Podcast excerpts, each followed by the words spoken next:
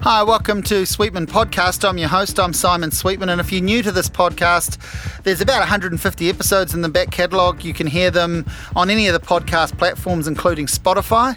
Uh, this one's conversation with Graeme Jefferies. He records under the name The Cake Kitchen, and that was a band, a full band.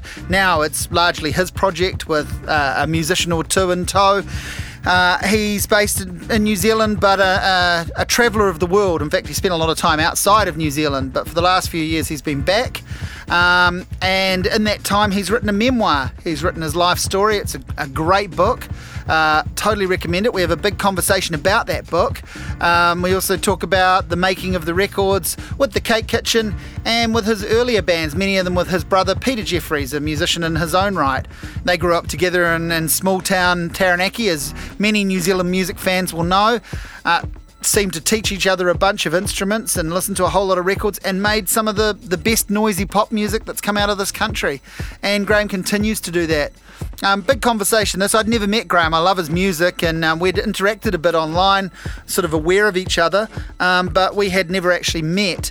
Um, and so we start off talking about his his musical relationship with uh, with people like Cat Power, who actually opened for for the Cake Kitchen over in the States. And um, so, yeah, a really interesting level of success, the Cake Kitchen. Maybe not everyone in New Zealand's heard of them, but they're certainly well respected as a musical name around the globe.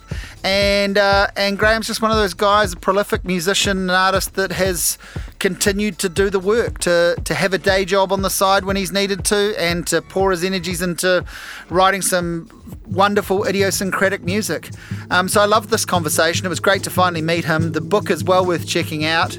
Um, and uh, yeah, you can hear us having a big old chin wag in a minute. This is me and Graeme Jefferies.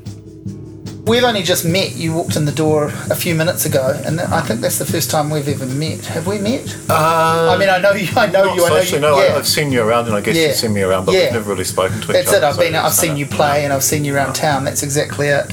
And I'm. I'm almost mentioned in your book. Do you know that? Uh, how? No, I meant I'm not really mentioned in it, but you talk about cat power and you say that the review in the Dominion Post was unflattering and of your Oh. live show, and that was me that Okay, wrote, wrote the Yeah. review.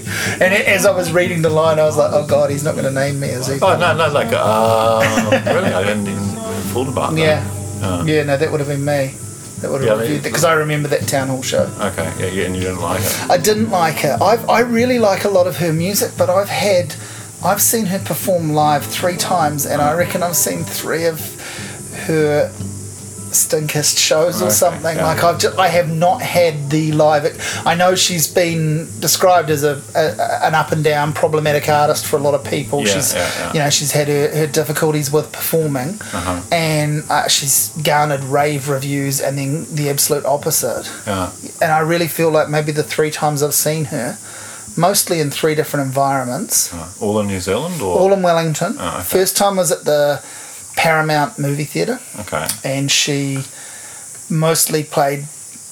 Uh, she played guitar quite a bit actually, but she sat on the piano still playing guitar, and she got into this thing where she didn't want any applause and she didn't want any sort of between song Yeah. banter or gaps, so she just kind of played a medley of songs, and, Okay. and people wanted to clap. Okay. It wasn't flat out terrible, but it just Uh-huh. became a bit uncomfortable. Then the second time was that town hall show with the full band. Okay. That had moments, Uh. but I, I think I just didn't like that material as much as I you like don't some really of her other. so much, yeah. yeah. I didn't like that album that Uh, much. uh. So I think that's the, I love that album the greatest. The, the spoken part, the bop's pretty amazing in that, isn't it? Yeah, I know there's some cool there's some cool stuff on I I think on all of her records, and I, the brand new record is amazing. I'm kind of like bring her out now because okay. the brand new album is probably the most I've really the most I've liked her. But um, and then yeah, I'm some, some of the shows do go a bit pear shaped when Yeah. she's had a bit too much to drink, or I mean, Chan's a really sensitive person, Yes.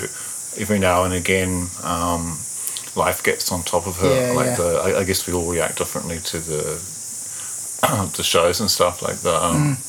Believe me, there have been ones that have been more cataclysmic than that, Mm. or, I think it mentions in the book the one in Krefeld Yeah. where uh, she went and hid in the toilet halfway through, more or less. And, uh, Yeah, well, the first time I saw her, I had read the re- I'd yeah. read the review of the Sydney show where she Ah. had got under the piano and screamed Yeah. "Get out!" like to the It's, it's true. I mean, yeah. to, to, to be a performer and to have that to be so uh, affected by the audience. I feel really sorry for her. Like, I mean, I guess Oh, as a yeah, punter, yeah. it's not that good for paying a ticket for it, but just as a, as a friend, I mean, she's a friend of mine. So Yeah.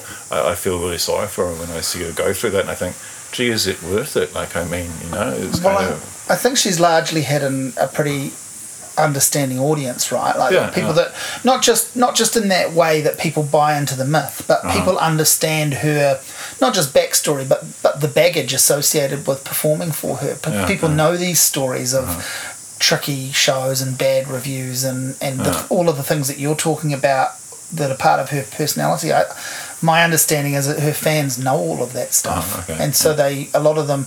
It's a bit like people who repeatedly go to Bob Dylan shows, I guess, Right. in a way. He gets a lot of bad reviews. That's right. Yeah, that's right. I mean, Yeah. I, I avoided seeing him for ten years, and then I went uh-huh. last year, and I loved it. How was it? It was great. Yeah, it was the best time. I mean, I'd seen him three other times, but that was in the '90s and early 2000s. I'd left it at ten or twelve years, Oh. and I actually think when I saw him last year in Auckland, it was the the single best show I've seen of his. So. Oh, that's great. Yeah. other people pro- other, i know other people talked about walking out of it Right. you know so it's um, so you met Chan cat power um, as a lot of people know her you met, you met her years ago she was your opening act Yeah, like uh, when, we- when we played in Chapel Hill, when Jean-Yves and I were on Merge as the, the French um, lineup, um, they were in the support band, and we, we were totally shocked that Steve Shelley was in the support band. Yeah. Like I think, wow, okay, like the. Um, and, and they played the Sleepwalker, which was Chris Matthews' song Yeah. on, on Beard of Bees, and they played it in a different key. It's in C, and they played it in the key of F yeah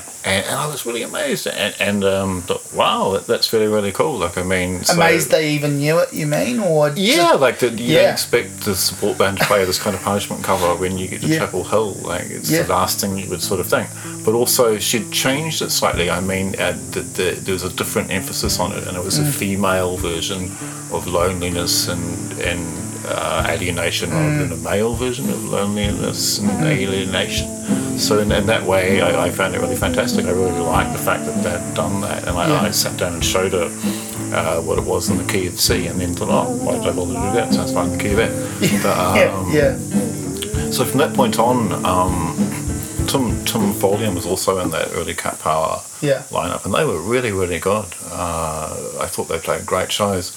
But then when we, we went back to the USA for some more shows after that, and she played solo there, and the solo shows were also sort of like really good. I mean, it's like her voice is the most amazing thing. I think Yes. you know, like Yeah, it's not absolutely. her guitar playing or piano No. playing; it's actually the singing. that stuff's And the rudimentary amount of soul, that, that stuff's yeah. pretty rudimentary Ah. really actually but her voice is yeah Oh, so, so- so you're sitting there and she's singing with this incredible amount of emotion, and it's it's very difficult not to be affected by that. I, I thought that was fantastic. You know, it was like it was almost like somebody being naked in front of you, not in a sexual way, but Yeah. in an emotional way.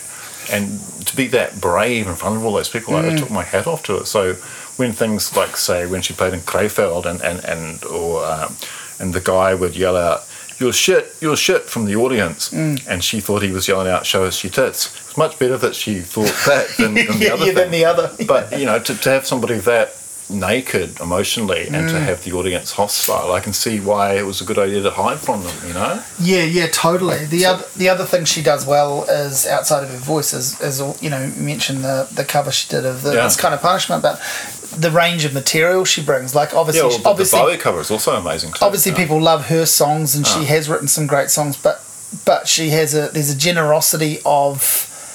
I guess it's a music fan speaking to other music fans, saying these are the things I discovered. You know, Yeah. like obviously she's recorded several of them on the Yeah. covers albums, but Uh-huh. anytime you see her, you know, suddenly her version of Satisfaction will come out, which is still Yeah, still yeah. Which you wonderful. there's no petrol left in satisfaction. Yeah. Everybody must have covered it, but somehow she has a different slant. I would rather, he- I mean, apart from Devo did a great Ah, thing yeah, with it, but, version's pretty good. but I would rather hear. I mean, I've I've heard the Rolling Stones live play Satisfaction twice, and I far prefer hearing when Cat Power does it. You know, it's yeah. just more interesting. She just, yeah, she just turns You it on its also head. something like Wild Is the Wind, which is like very, Mm. very lots of instruments in Bowie's version and very, very much a band thing. Yeah. Take that down to just piano and vocal. Something really magical happens to it. I, I can't really, I haven't analysed what it is, Mm. but there's real soul in that. So I, I think essentially her, her fans really um, feel that, and that's why they're more lenient with regards to uh, things going wrong with shows. You know, A like little- the, the um, A little bit of a parallel to Nina Simone in a way, really, yeah, in terms of the mental health, the vulnerability, Yeah. the the you know the exquisite voice and, Ah. and interpretation skills, and bring you know really yeah taking other songs. people's songs yeah. and making them your own. yeah, being proud of other people's songs, being equally proud of Yeah. your own songs and other people's songs. Uh-huh. Yeah, yeah. Um, so you, you you also had. I mean, we'll go we'll go back, but while we're on this sort of tack, you, I was interested reading your your book, your memoir, Time Flowing Backwards, which is fairly new. Yeah, And it's only into- just yeah, yeah, yeah. Um, I was interested in, in thinking about how you you mentioned Cat Power and you mentioned basically the, the Mountain Goats are essentially an opening act for you at one point. Yeah, Although that's yeah. more by it's almost like a double billing, isn't it? But you decide Uh, by dynamics. It wasn't. It wasn't because I mean, like in Germany, they weren't that big at that Right. point. You know, in 1995, the Cake Yeah. were bigger than the Mountain Goats in Germany because we had domestic releases there. Yes. We had stuff with Semaphore, and then we changed to Rough Trade. Yeah. And so we had something like four domestic releases. Um, Yeah. They didn't have any, but they were part of Ajax Europe, which was also Rothman, the label that I worked for, uh, owned by Edmund Epple um, we had introduced our music to the Germans via there. And the tour was organised by Dirk Hugsom, who was a, a big Mountain Goats fan Right. as well. So it's kind of they they I suppose they were a support band in a way, but they were a, a support band with a good amount of clout. And Yeah. neither John nor Peter Hughes had any issues with that. You know, like Yeah, I mean, yeah. um, John even sent me some material to work on, and I, I put guitar arrangements and stuff into it, similar to what I would have done with this kind of punishment. Um, Rothman was actually working on a Mountain Goats album that we were going to release, but it kind of went pear shaped in a way when sort of Rothman collapsed somehow. Um, so there was like that sort of collaborative thing. But um, John's a fascinating person. I Yeah, mean, like have the, you- he have you- ironed his jeans and stuff like that, which I couldn't believe. I thought, you iron your jeans? And he, for every every show, he'd worked out what the set was before he even arrived. You know, Mm. like the, I I think maybe he changed it slightly, and we, we tried to influence him to change it a little bit just for our own requests. But um, he seems an incredibly organised, intense person. He, I mean, he was at one point best described as a, as a sort of cult artist, and I, I guess he and the Mountain Goats still arguably are. But then again, you know, he's a, um, a successful novelist now, a couple of times Yeah. over. And, He's and a really creative person. Yeah, yeah, yeah. speaks out of him in a way. yeah. do you have you kept in touch with him at least musically? Like, do you follow No, what not he's really. up like to? The, the, the, um, I kind of like faded out when when the Rothman album uh, didn't come out, Mm. and I'd paid for the tapes and stuff like that, and recorded and albums of the stuff more or less. Um, it just sort of faded out. Uh, I got to the point where when, Nothing for Juice came out, which I played on, and I didn't get a copy of it. I sort of thought, what's the point in doing Yeah. this if I don't even get a copy of it? Yeah, yeah. Uh, I don't get any money from it. I put this time into it. Um, Yeah. I got Miss John Soda, Stefanie Böhm, to play on it, and couldn't give her a copy either. So I sort of felt a bit miffed with it. And also, um, when, when Rothman went pear shaped, I was also didn't have a lot of money, so I, I ended up moving from Bavaria to Nordrhein-Westfalen and eventually got a job working for Rough Trade. But it was down to the poverty strikes again. So Yeah. one of the things that happened with the poverty strikes is only essential things happened. And- Yes, and so yeah, yeah. I didn't put any more effort into it. I mean, I've still got the tapes. They're still in the tape library. I found them Mm. the other day. Um, there's even like a radio session where we did a two-way army cover and where I played improvised piano to his songs just Yeah. live in Radio Hamburg. Yeah. Which turned out to be really, really good. I mean, he, he would say, this one's in D, and then he'd play it, and, you know, and he'd Yeah. roughly play in the key of D and, and, and only have the sharps that would be in the key of D and it would work. Um, so it, it could have been really, really good, but even then we at least managed to do something. And, Mm. and you know, the music business is such that things just collapse every now and again for whatever reason. It's just Mm. kind of didn't happen. Um, but uh, the, in those days, the Mountain Goats were like an acoustic thing. They were Yeah, like acoustic yeah. guitar with bass guitar. Now they've got drums. Now and they've got a full band, So yeah, It's kind of changed. the palettes really days, changed. Yeah. Yeah. Well, where I was going with that though too was okay. So Mountain Goats and Cat Power at the time that they opened for Cake Kitchen. They are legitimately smaller acts. They're low key. They're, Yeah, they're, they got a lot bigger. That's right. They're, but they're on their way up. Yeah. But you, because of the structure of your book, you write about the Cake Kitchen for the most part, and then towards the end of the book, we hear about you know the other bands that, that you know that you that you've been in, and a lot of those were with your brother Peter, and you you mention being the opening act for some quite big name Oh. uh, international bands, The Fall. Yeah, playing with the Fall was great. I Yeah. really, really enjoyed that a lot. I was just interested in the dynamic of it, the, the, the idea that you actually, I guess, in a way, you achieve what maybe some other bands. Probably, well, a lot of other bands probably set out to do. The the first big excitement is being on the bill with someone Ah, big, ah. and then eventually you are the headliner with, you know, someone that, if not of note, they they really become of note afterwards. So that's quite interesting in your story. I mean, all, all, those things kind of like it's amazing how every year the pecking order changes and you've got people Yeah. coming up and going down, people's stars fade or they lose their record deal, whatever it Yeah. be. So it's always a continually changing thing. Mm. Um, with most of the people that I, that I played with, that they didn't care about that. They didn't really care much Yeah. about the pecking order. You know, someone like Four were really friendly. That that- that they Doug Hood had organised them to come here, and they stayed in motels rather than hotels. And Yeah. rather than um, bring gear with them, they borrowed all the support bands' gear. Yeah. We just like put all our gear on the stage, on the, on the dance floor rather, and they picked through it and worked out what they wanted to use. So, Is this when they recorded the album that yeah, came out on whole- Fly? yeah, Yeah, that- yeah, that's all done with, with New Zealand bands' gear. Yeah. Um, uh, so that was really, really great. And, and also the quality of their performance was really, really good. They two drummers, they were totally Mm, tight. Um, the material was really good. Marc Riley was also really important in the fall, and he Yeah. was at his peak at that point.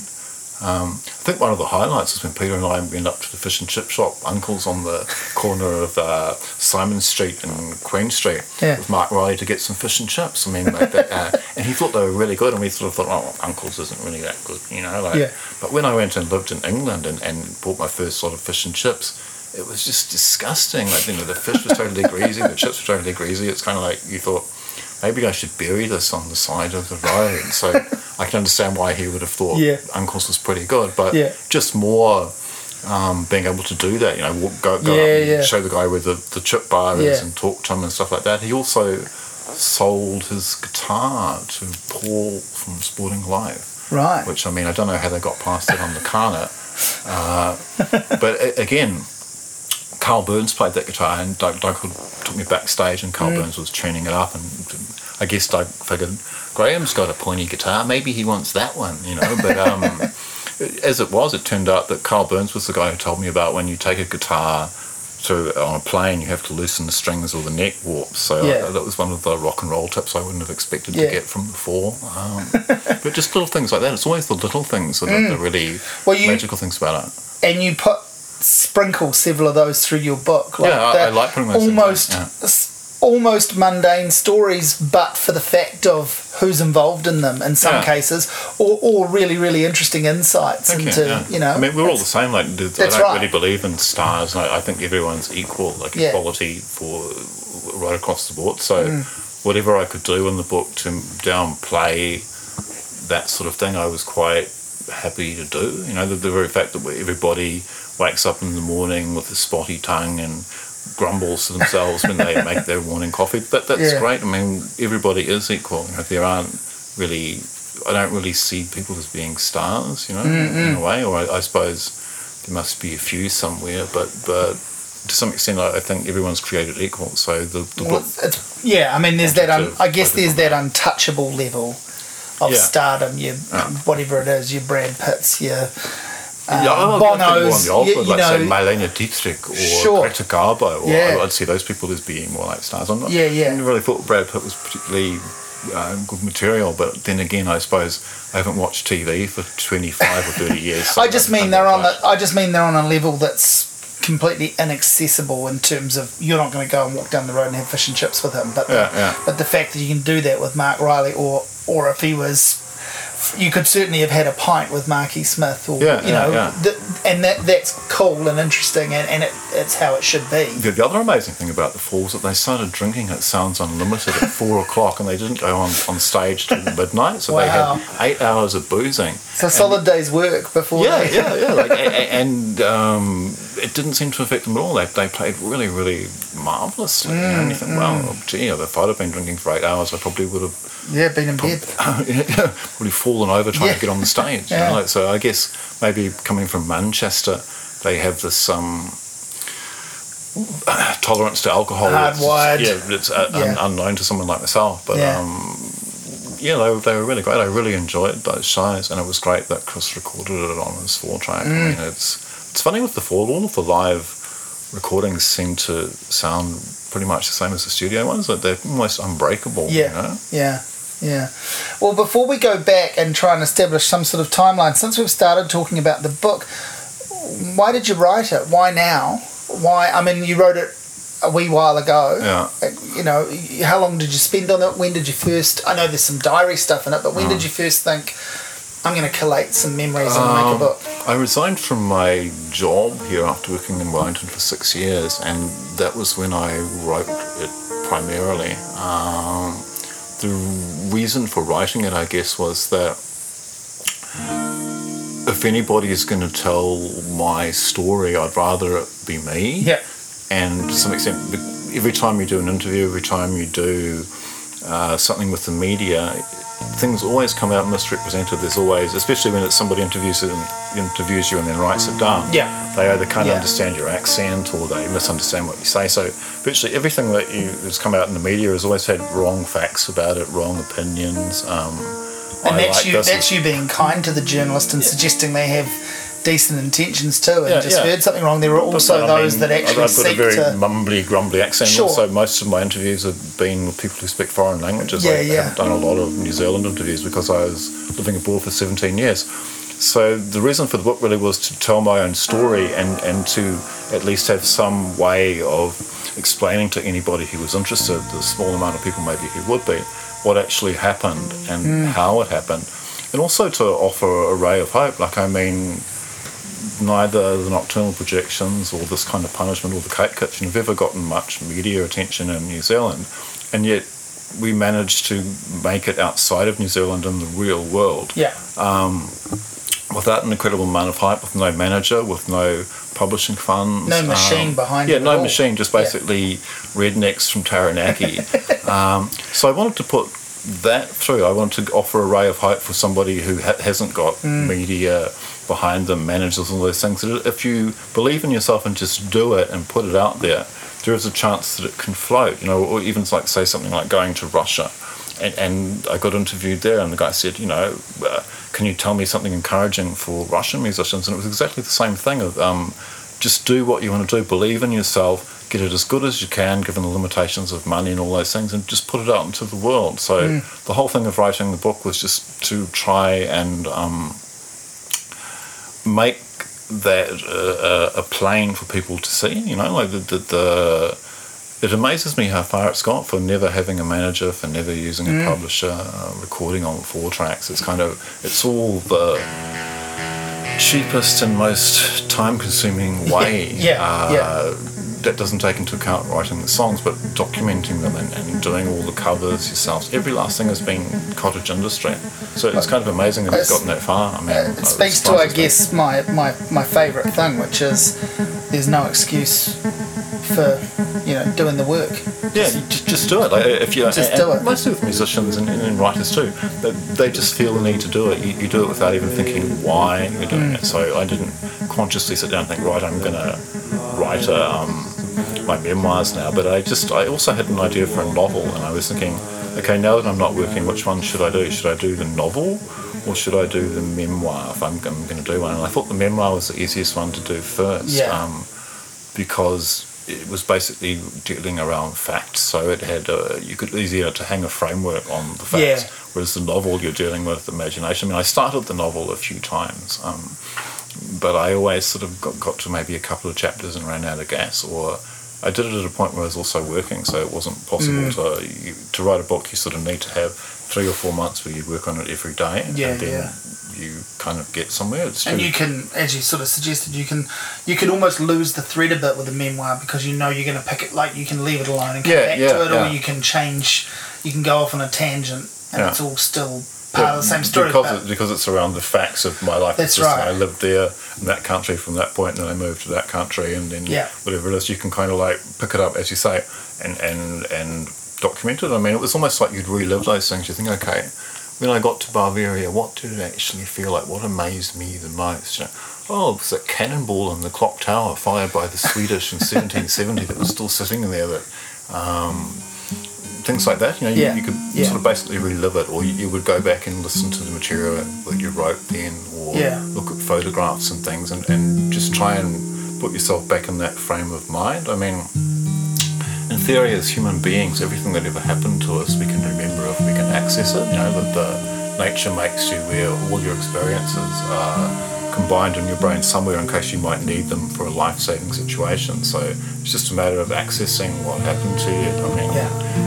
There were some points where I rewrote a lot of it uh, over time, and things like say the Russian tour diary, I just grabbed that from how I'd written it. But then when I looked at it, I realised that since I was writing it every day without reading what I'd written the day before, I repeated an incredible amount of stuff. yeah. So I had to delete all of that sort Yeah. of stuff, and I took out a lot, a lot of the detail of the Dairy High recording sessions because it wasn't really relevant to um, document it that thoroughly. But I left some of it in. Yeah. Um, so everything like that was just like juggling it around and trying to make it concise. I guess my editor also shocked me by saying he wanted to knock 100 pages off it and make it slightly more concise and told me about the typos and the spelling mistakes and some of the, the grammar mistakes. You know, like Yeah. the, the, the, I think when you start speaking foreign languages, you lose the sense of tense in English somehow. Right, so yeah, there, yeah. there were like hads instead of has and stuff like that and, Mm. and things that, and, and I thought, I felt really stupid about that. I thought, oh my god, I've become illiterate. But uh, it was a good exercise to actually go back through it and continue to rewrite it. And the first draft was finished in October 2014. So by the time it actually got published in December 2018, I'd updated it all Yeah, the time because yeah. I didn't want it to be old. So I would have to go through, there's another four years added on Yeah. and 100 pages taken out. But in actual fact, 100 pages weren't taken out. We just made the print smaller. The printers are quite small in some ways. Um, and if there was something that I really, really wanted in there uh, that he wanted to delete, I would fight for it in a way. Um, things like the story about the cat teaching me how to catch a mouse. Yeah. He said, We've killed the cat. We didn't really want the cat in. And I said, Well, that was a really amazing thing. I mean, um, and the tui, the one about finding the tui, where the tui died in my hand, that was taken out and I reinstated that because to me that was a really major secret of life that had been disclosed to me walking down Mortimer Terrace uh, in the Aro Valley. So uh, there were things that I fought for, but some of the things I think he, it was better that he did make it more concise or that he took out some other things. It was like a sort of compromise in a way, you know, that the with writing music you pretty much you write the music how you want to have it and, and don't edit it. But with the book it seems like the he would he would use terms like my readers would rather have and you couldn't really argue with it. So to some extent since I'd never written a book and this guy's dad has been publishing books since seventy eight or something like that. It's a family Yeah. firm. So I kind of like took his word for it, and I mean, I was, it's, I didn't really have any experience in writing books, so I kind of like was prepared to alter it, and I, th- I think it came out probably better in the end. I mean, uh, it's always difficult to think that did I really go on so badly, or, or um, but I think it's slightly more universal because of him editing it and Well, going through it. You mentioned uh, Chan Marshall from Cat Power presenting herself or her songs naked in the in the spiritual or metaphorical sense. Yeah. And any you know you've done that for many years. Any performer, particularly performing solo, is doing Yeah, that. the solo is a really hard one, isn't it? You know, if you've got someone up there, you can say, "Do you Yeah, look at all the that's right, here, so- or not many here tonight, or you know, you've got someone Yeah. to talk to." But when you go up playing solo, you're totally on your own. Hmm. You tend to rush into it in a way. You work. By one always has to take five seconds just to centre oneself before starting. Was there a comp- was it a comparable uh, experience handing your words, your life in words, over to someone else to to co-author some of these editorial decisions? Like, was there is there a vulnerability? Did you experience a oh man, like Uh, this po- this dude really is pulling To tell you my the truth, Simon, I just kind of like handed it over and thought, well, Mm. uh, I've just written about what my life was like, so I didn't think about whether I should have said those things or, or not. Or the only criteria for censoring it was I didn't put anything in it that I thought anybody that I knew would object to. So Uh-huh. say that the stories about um, being bad in Bavaria or, or some of my German girlfriends, I knew that they wouldn't object to those stories before Yes. I said them. If there was anything that I thought somebody would object to or that they would be embarrassed by, then I didn't put it in. yeah yeah Um, so I guess it's like it's slightly sanitized in a way, but there are some. I'm wondering about who will invite me to stay at their house after reading that book in some ways. You know, like, oh no, don't let Graeme stay here. It, it could be disastrous for that. Yeah, yeah. Well, let's let's go back and establish a bit of a timeline around this because we can't give away too many things from the book. We want people to buy the book or read the book. Um, uh, so you you mentioned being a, a Taranaki redneck. Yeah. Tell me about growing up and particularly how and when you discover music or creativity. Um, I, I guess I discovered music via records. Like Peter and I were both 45 nuts and then album nuts. So, um, and especially when Dad left when I was about eight, um, our mother really saw how much we loved music and encouraged. Would buy us a, a dedicated follower of Fashion by the the Kinks was sitting Yeah. on my sofa on the back side, and, and as a present, and and so music was always a really good bonding thing for us, and. Um, I pestered her for a couple of years about trying to buy me a guitar, and I think she, she thought, okay, the boys really love music, so she brought me an acoustic guitar and paid for my first years of lessons, and brought Peter a drum kit. So again, it was another thing to keep us together. Um, we had all these records. Suddenly, we had these instruments. So um, the idea was to try and work out the songs on the record so that we could play them because we, were, you know, we were both really big music fans, and that fan thing has always stayed. I'm, I'm always a fan in a way. I've only tried to make music um, for myself that moved me in the same way as the music that, that, that I'd listened to. So like a to mirror it back. Um, so I guess after about a week of having a guitar and a set of drums, we wrote our first song. I think it had three chords in it, like and, and a four-four beat and that we just sort of kept hammering away at that. Formed bands at high school. Um, just kind of kept going. You know, it was like it was um, coming from a small town, Taranaki. You got to make your own fun. I mean, it must be the same in Hawke's Bay, I suppose. So Yeah. to some extent, you, you get used to ma- making your own fun and doing your own things, and and to have. I mean, then I got an electric guitar and an amplifier, a 15 watt Concord amp and diplomat type Strat type car uh, guitar, and again that was another thing. Suddenly we were louder, you know, like mm. the playing acoustic guitar with drums. Peter had to play the drums really quietly, and I had to play the acoustic guitar really Yeah, loud yeah. to do a song. But with electric guitar, suddenly it was you know more equal. Yeah. So again, it was just we kept adding on, adding on, adding on. We, we were writing stuff, you know, at high school, which was probably best. Lucky that it's never been released. Yeah, or, yeah. or the tapes probably should be burned. But it's more the, the, the sharing and the camar- camaraderie Yeah. of, of doing that.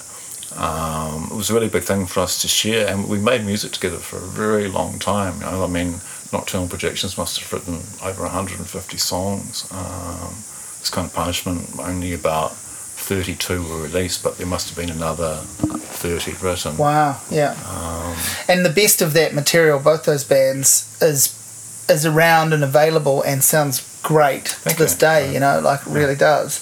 Um, and you performed some of that stuff under the guise of CakeKitchen. Some of those songs Um, made it into some of your sets. yeah, I've always continued to play Yeah. that stuff. I've never publicised the fact that I have, but um, But people can spot it if they know. yeah, yeah, that, that, that anyone Yeah. who comes along to the CakeKitchen or to my brother's shows um, Yeah.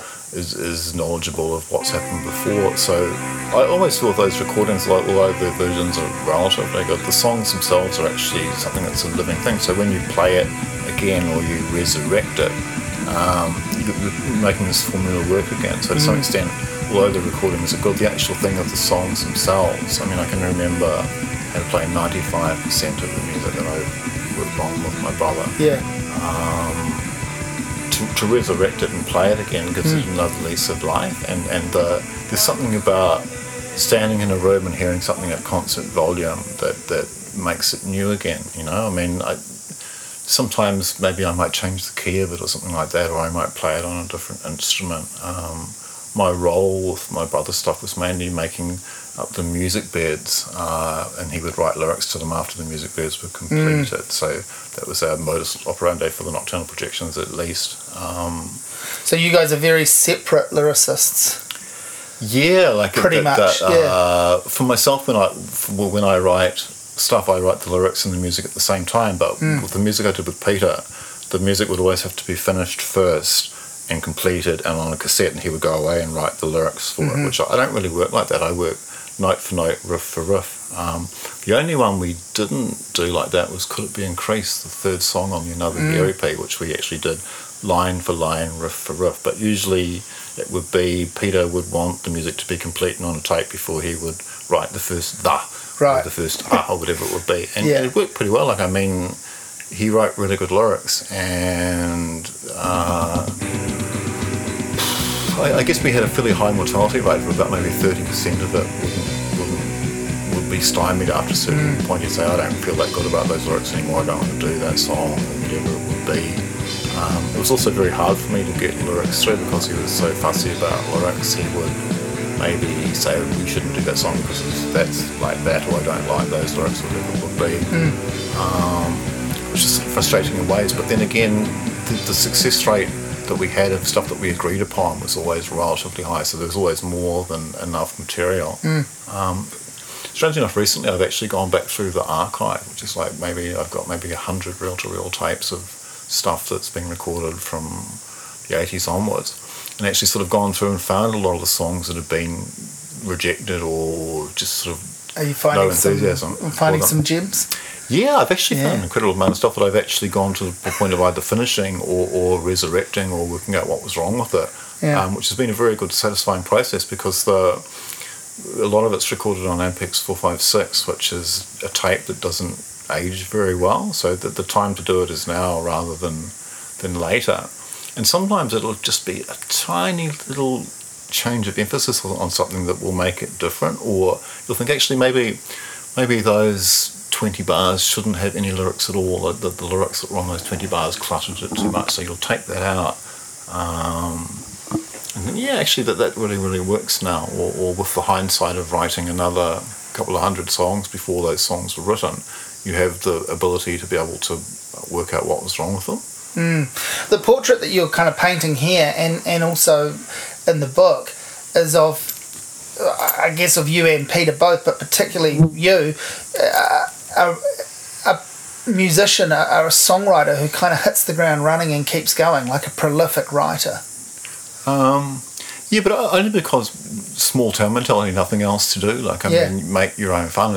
I, I really enjoy writing songs. I really enjoy putting those things together. It's a privilege to do it. But you say something in the book around. Um, never really feeling particularly blocked or anything like that. That it's you know it's uh, yeah, that's something you, I've never. You find it easy. You find it easy to whether it's good or not is obviously a separate conversation for both you to have with yourself yeah. and then for other people to have when it's released if it is released. But yeah. but the point is you you sit down and find it easy to go to work as a writer. Um, as a songwriter. Yeah, there always seems to be things to write about. Yeah. There always seems to be melodies around. You just have to find the time to isolate yourself and slow down your metabolism to the point that you can drink them. So, mm. to some extent, there's never been that sort of writer's block thing. Um, there's been things about running out of record labels and being very bad at yeah. business and, and yeah. shooting oneself in the foot and, and losing a label uh, for a stupid reason, whatever it would be. So the that's occasionally stymied the output by not having a label. Yeah. But the writing thing, I've always found writing yeah.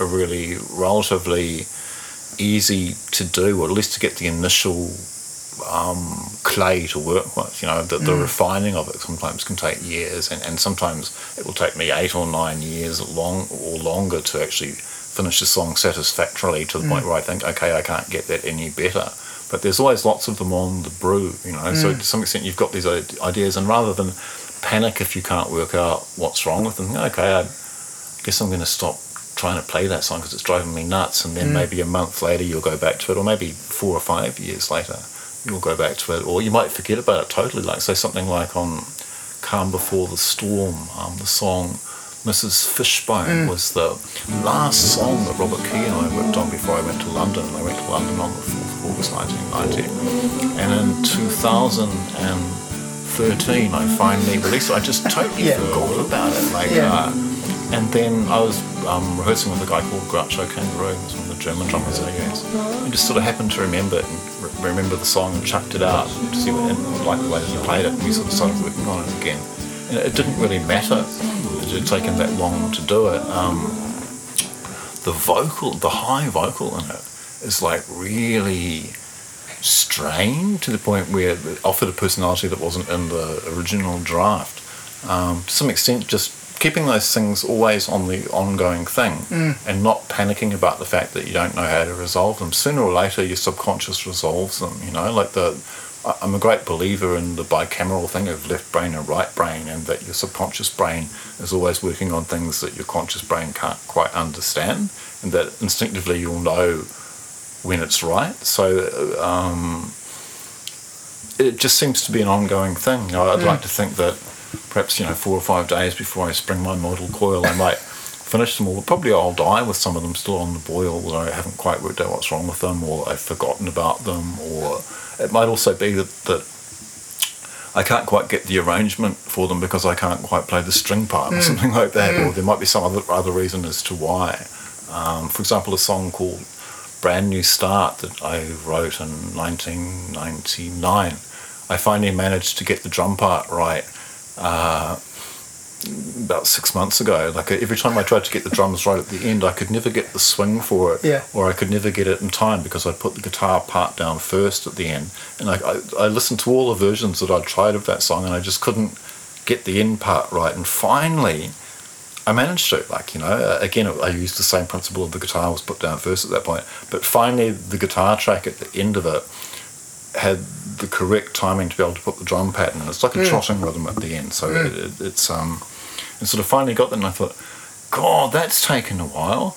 But essentially, when that song comes out, nobody's going to know that it's been. Yeah. set. If they look at the book, they can see it's listed in the songs written in 1999. Yeah. Um, but again, it just took that long to do it. There were other songs that came out. There's always more songs written than, than could be put on a record, especially if you're only meant to make one every year or every two years. It's, you know, what, 45 minutes for a year's worth of Yeah, writing. There's yeah. always going to be way more that you'll have. Yeah. And to some extent, it doesn't matter as long as they sort of come out in the end. Or, um, I mean, I have a great archive of material. There's, Mm. a, there's an incredible amount of stuff that is never released.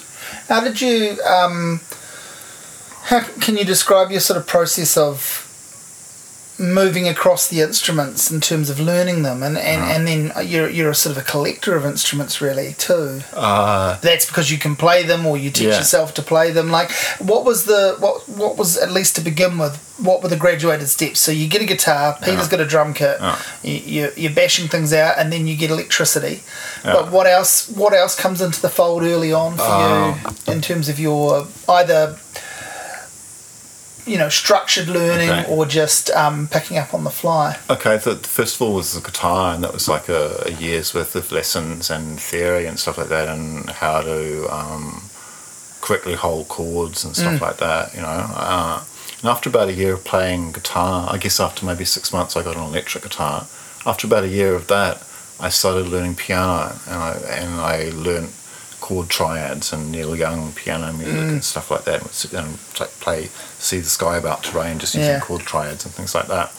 Um, What a song! yeah, really, really. I mean, wonderfully simple song, but really great to learn.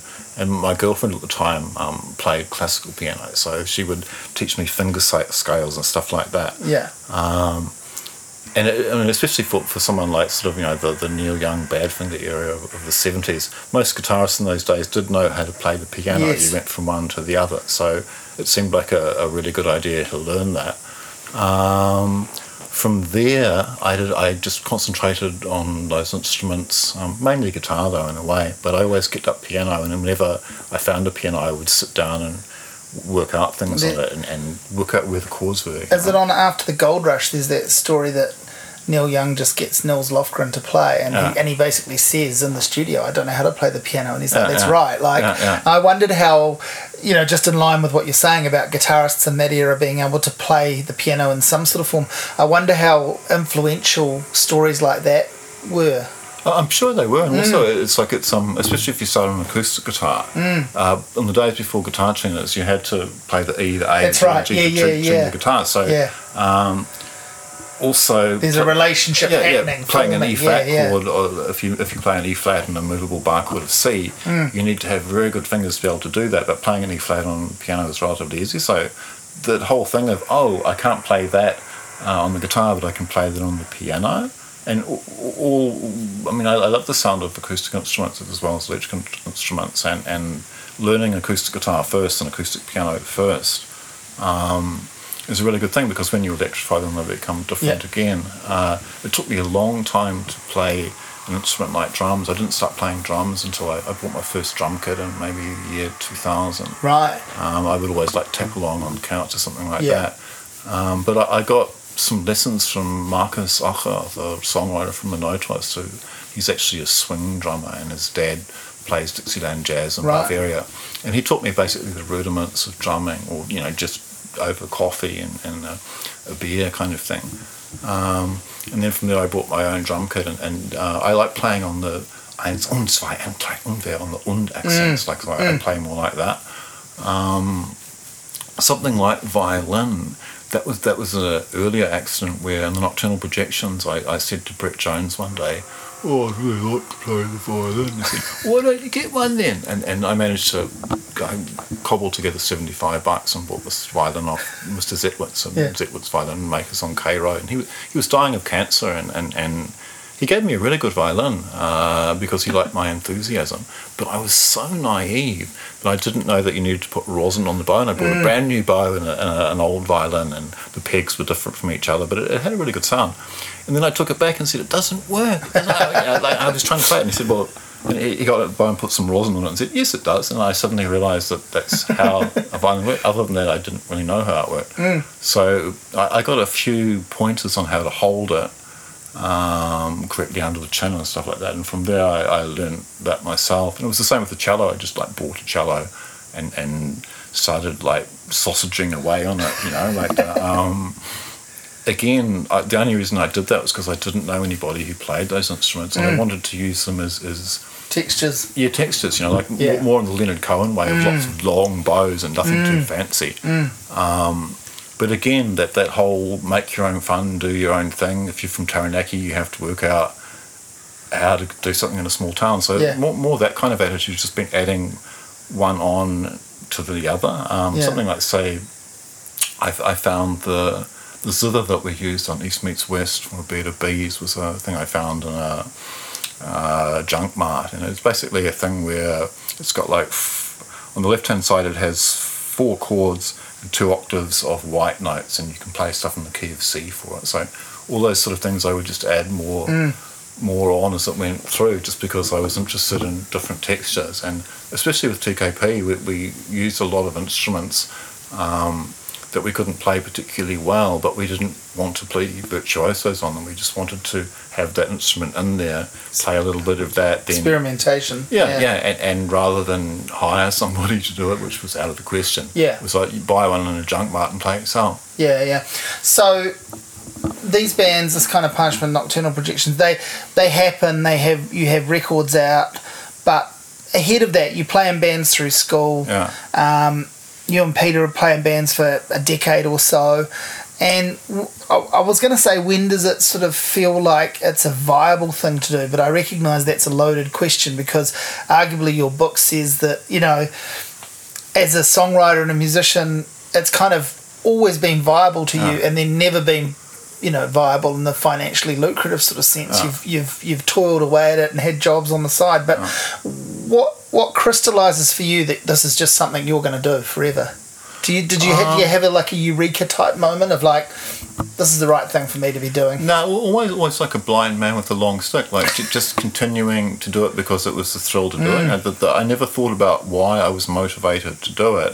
It's like walking down the street; you're just leaning forward, going. So the, the I if I'd guess have the, the thought of- scenery changes enough for it to stay and, interesting. and the fact that you still keep wanting to do that journey, Mm. Yeah. you're still convinced that it's a good idea to do because it's interesting. It, it Mm. captivates your imagination. It creates uh, interest in your subconscious mind where you pick up an instrument and try and find a melody on it. Or, or I mean, I had the embarrassing thing of. Um, I quite often used to walk along singing to myself in the days before iPods and Walkmans, you know. Yeah, like, yeah. So the music's always been very much inside of me, coming out. Um, I remember reading in Roger Shepherd's book when I was sleeving records and flying down to so that I could drink their coffee and and, and help them out and um, was living around the corner from where the offices were.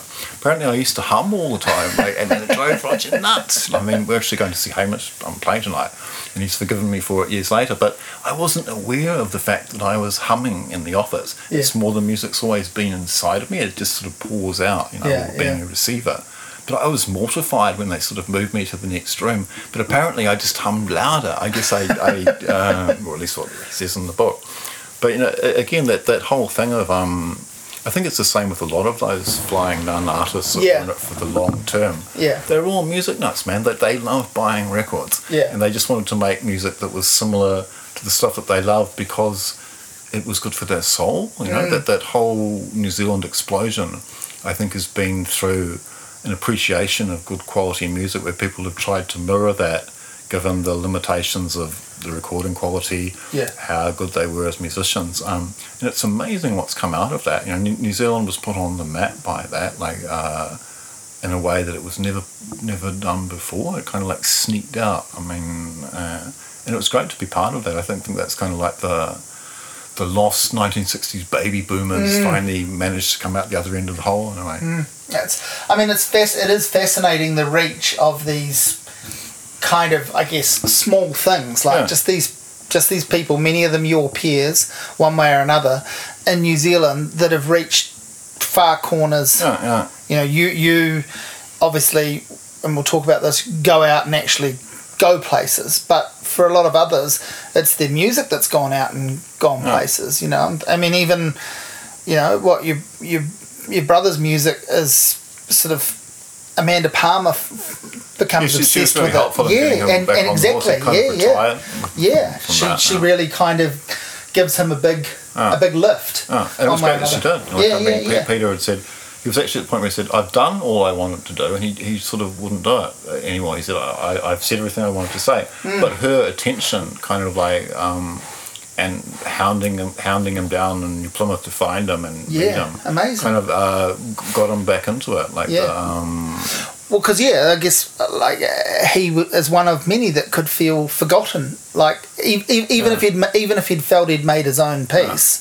with what he's doing, it's very easy to be forgotten in New Zealand, right? Absolutely, Yeah. yeah. Like it, it, everything is last year's news in a way, and Yeah. Mm. there's so many bands coming up, and there's so there'll always be people wanting to climb onto the bandwagon, and, and well, not the bandwagon, but the, the industry. Yeah. Mm. Because something that I can understand that, but it's very easy to become last year's news, and when you become last year's news, it takes a mountain to become this year's news again. You Mm. know, once people have decided you're an old codger.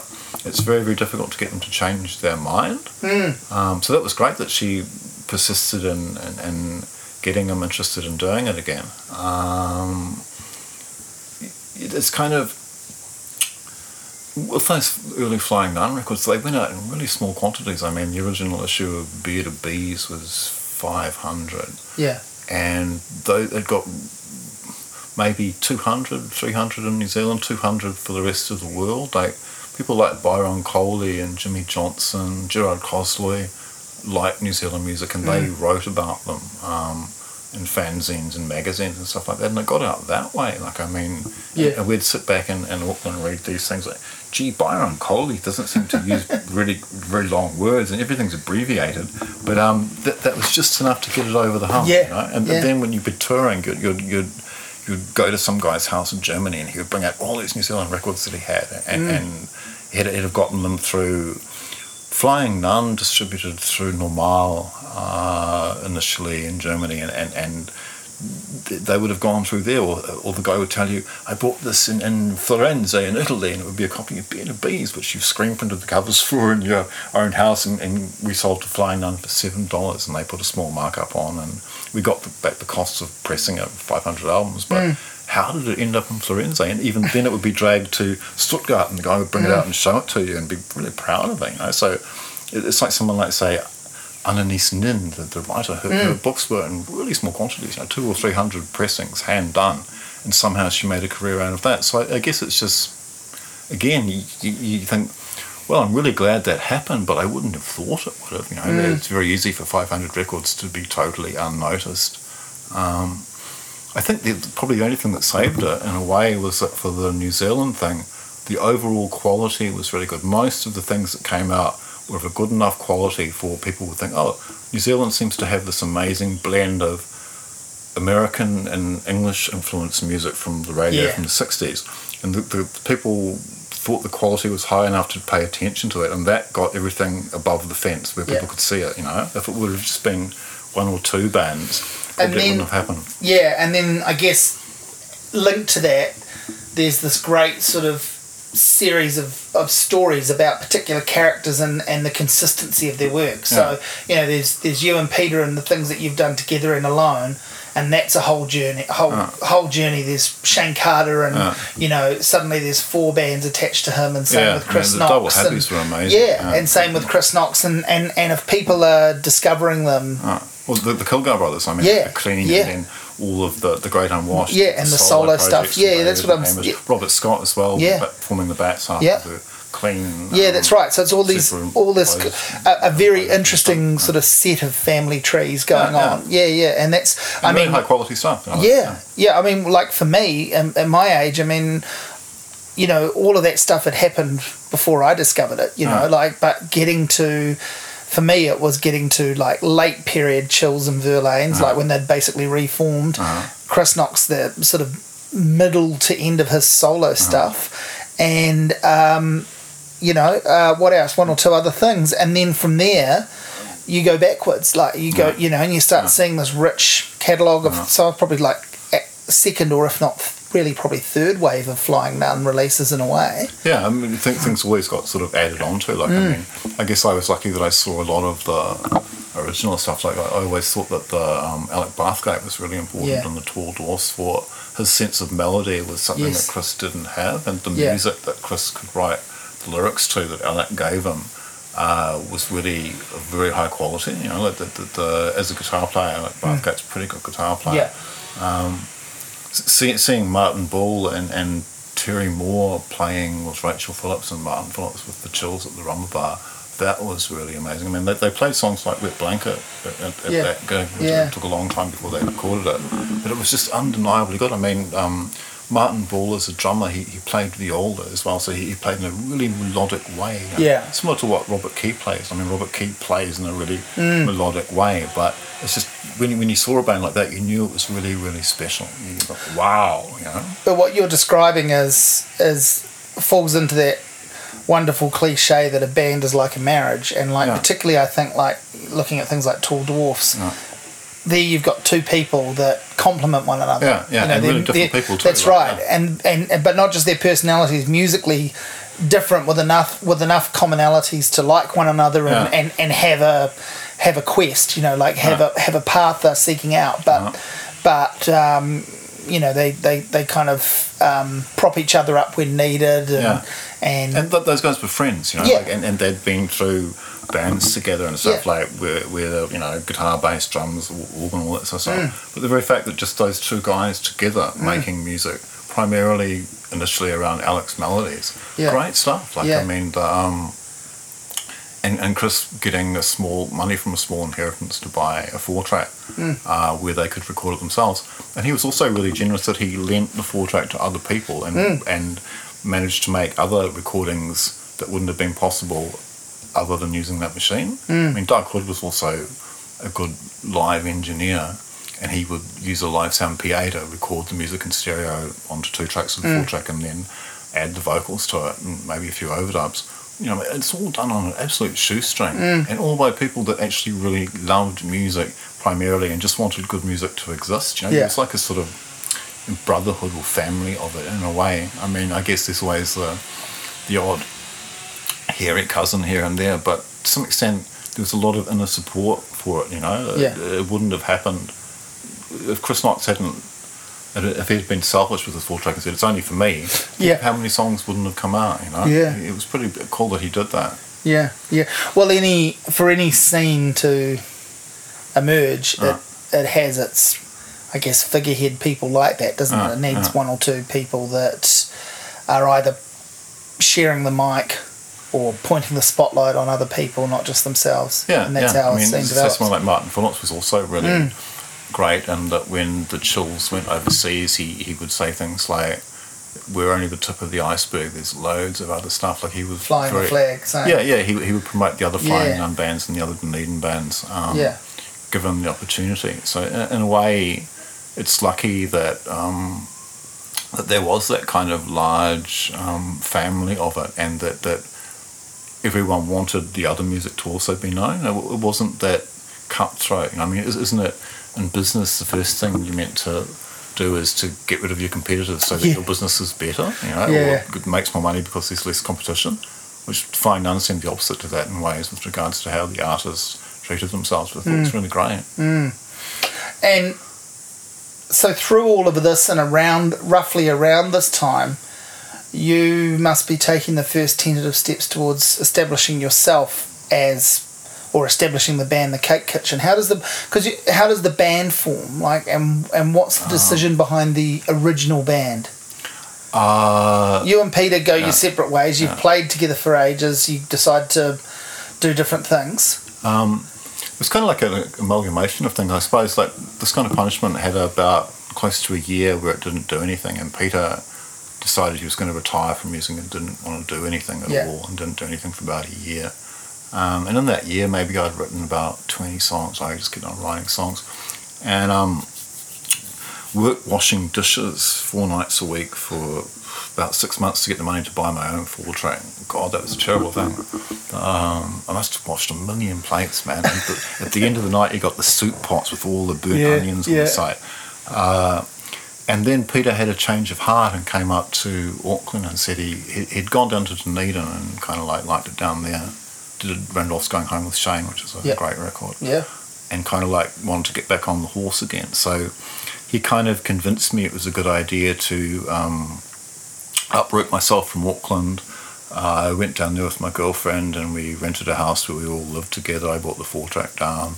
Um, we tried to sort of put it back together back there um, in Dunedin after that time. But um, he only really wanted to work on stuff that was new, like all of the 20 songs that I'd written were all, there was either something wrong with them or I didn't like them or whatever it would be. So I ended up with this material that I had no home for, which I figured that he kind of hated. And thought, "Well, okay, but anyway, we're working on new material, so we, we just kept going forward. But then when we were going to mix the last TKP record, he offered to help me mix down my stuff as well, which was great. I was really surprised at it because I thought, don't you hate that stuff? You never wanted to have any of it on any of the records. Anyway, he, he helped me mix it down. And so I had this thing uh, which I had to, a solo album in a way, which wasn't really my intention. But uh, since I'd kept writing, I had these songs. And I released about nine of them, like the, um, there's another 11 or 12 which um, never got released, but some of them I've actually been working on recently, and I'll play some of them uh, tomorrow. Uh, some of the piano ones, especially, it was impossible for me to get a, a piano song in this kind of punishment for some reason. It just wasn't yeah allowed. Um, so those ones have been interesting to resurrect. But the uh, so Roger Shepard said oh, he'd released the album, um, which again really surprised me. I thought, wow, great. So then I had this album coming out, and I needed to promote it. I thought, well, if, you, if you're going to make 300 copies of this album, I should do something about it. So I'd been because I was flatting with Craig Mason um, when I was living with Caroline Stone. Craig had asked me uh, to be in the Somber Tones, uh, and and I kind of liked what they were doing. He played me the songs he had. I thought they were good, so I, I became a guitarist for that. And Robert was the drummer for that, so I kind of borrowed Robert to do the um, the first show as a two-piece CakeKitchen, and it sort of evolved from there. Um, there was no really great plan of anything other Yeah. than um, I always thought Robert Key was like one of the best drummers in New Zealand. I loved the way he drummed in the Expendables, and I thought I liked the way that every time he played a song, he seemed to play less rather than more. Whereas with most drummers, they tend to play more. Yeah, Uh, yeah. And so I liked the way he reduced it, and was really happy to work with him. And then uh, we did a tour with the Somber Tones and got Rachel King in as a bass player just before we went off on tour. And from there, it was like another working band, like what, say, the Nocturnal Projections was, which was like a band that played, I don't know, 100 shows and released 10 songs and wrote over 150 songs. Mm. Um, this kind of punishment was the opposite of an, a, a ba- uh, two songwriters that wrote two albums worth of stuff before they did a gig. I mean, Chris Matthews helped now and again, but he wasn't really in it the, yeah. when the first two albums were written. And The Sleepwalker was written in Children's Hour and they didn't want to release it, so we liked the song and said we'd, we'd record it for them and bring it out.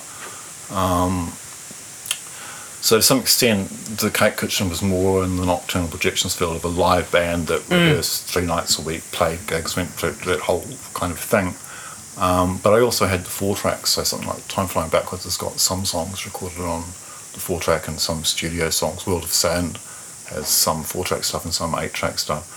So you had this thing whereby, because you were forced to play in the live arena through a pub PA, bass, drums, guitar, vocals, you, you more it's going to be more like the nocturnal projections in a way because with this kind of punishment we had the thing of we could just stop the tape recorder and change instruments at any time. There's various points where everything on each track will change within 30 seconds of each other. Hmm. So live you wouldn't have a guy standing there to play a small mandolin overdubs for 15 seconds and then stand there on stage for the rest of the time doing nothing you know? The, the cut and paste aspect of it for TKP was what made it really different because nobody was really doing that at that point.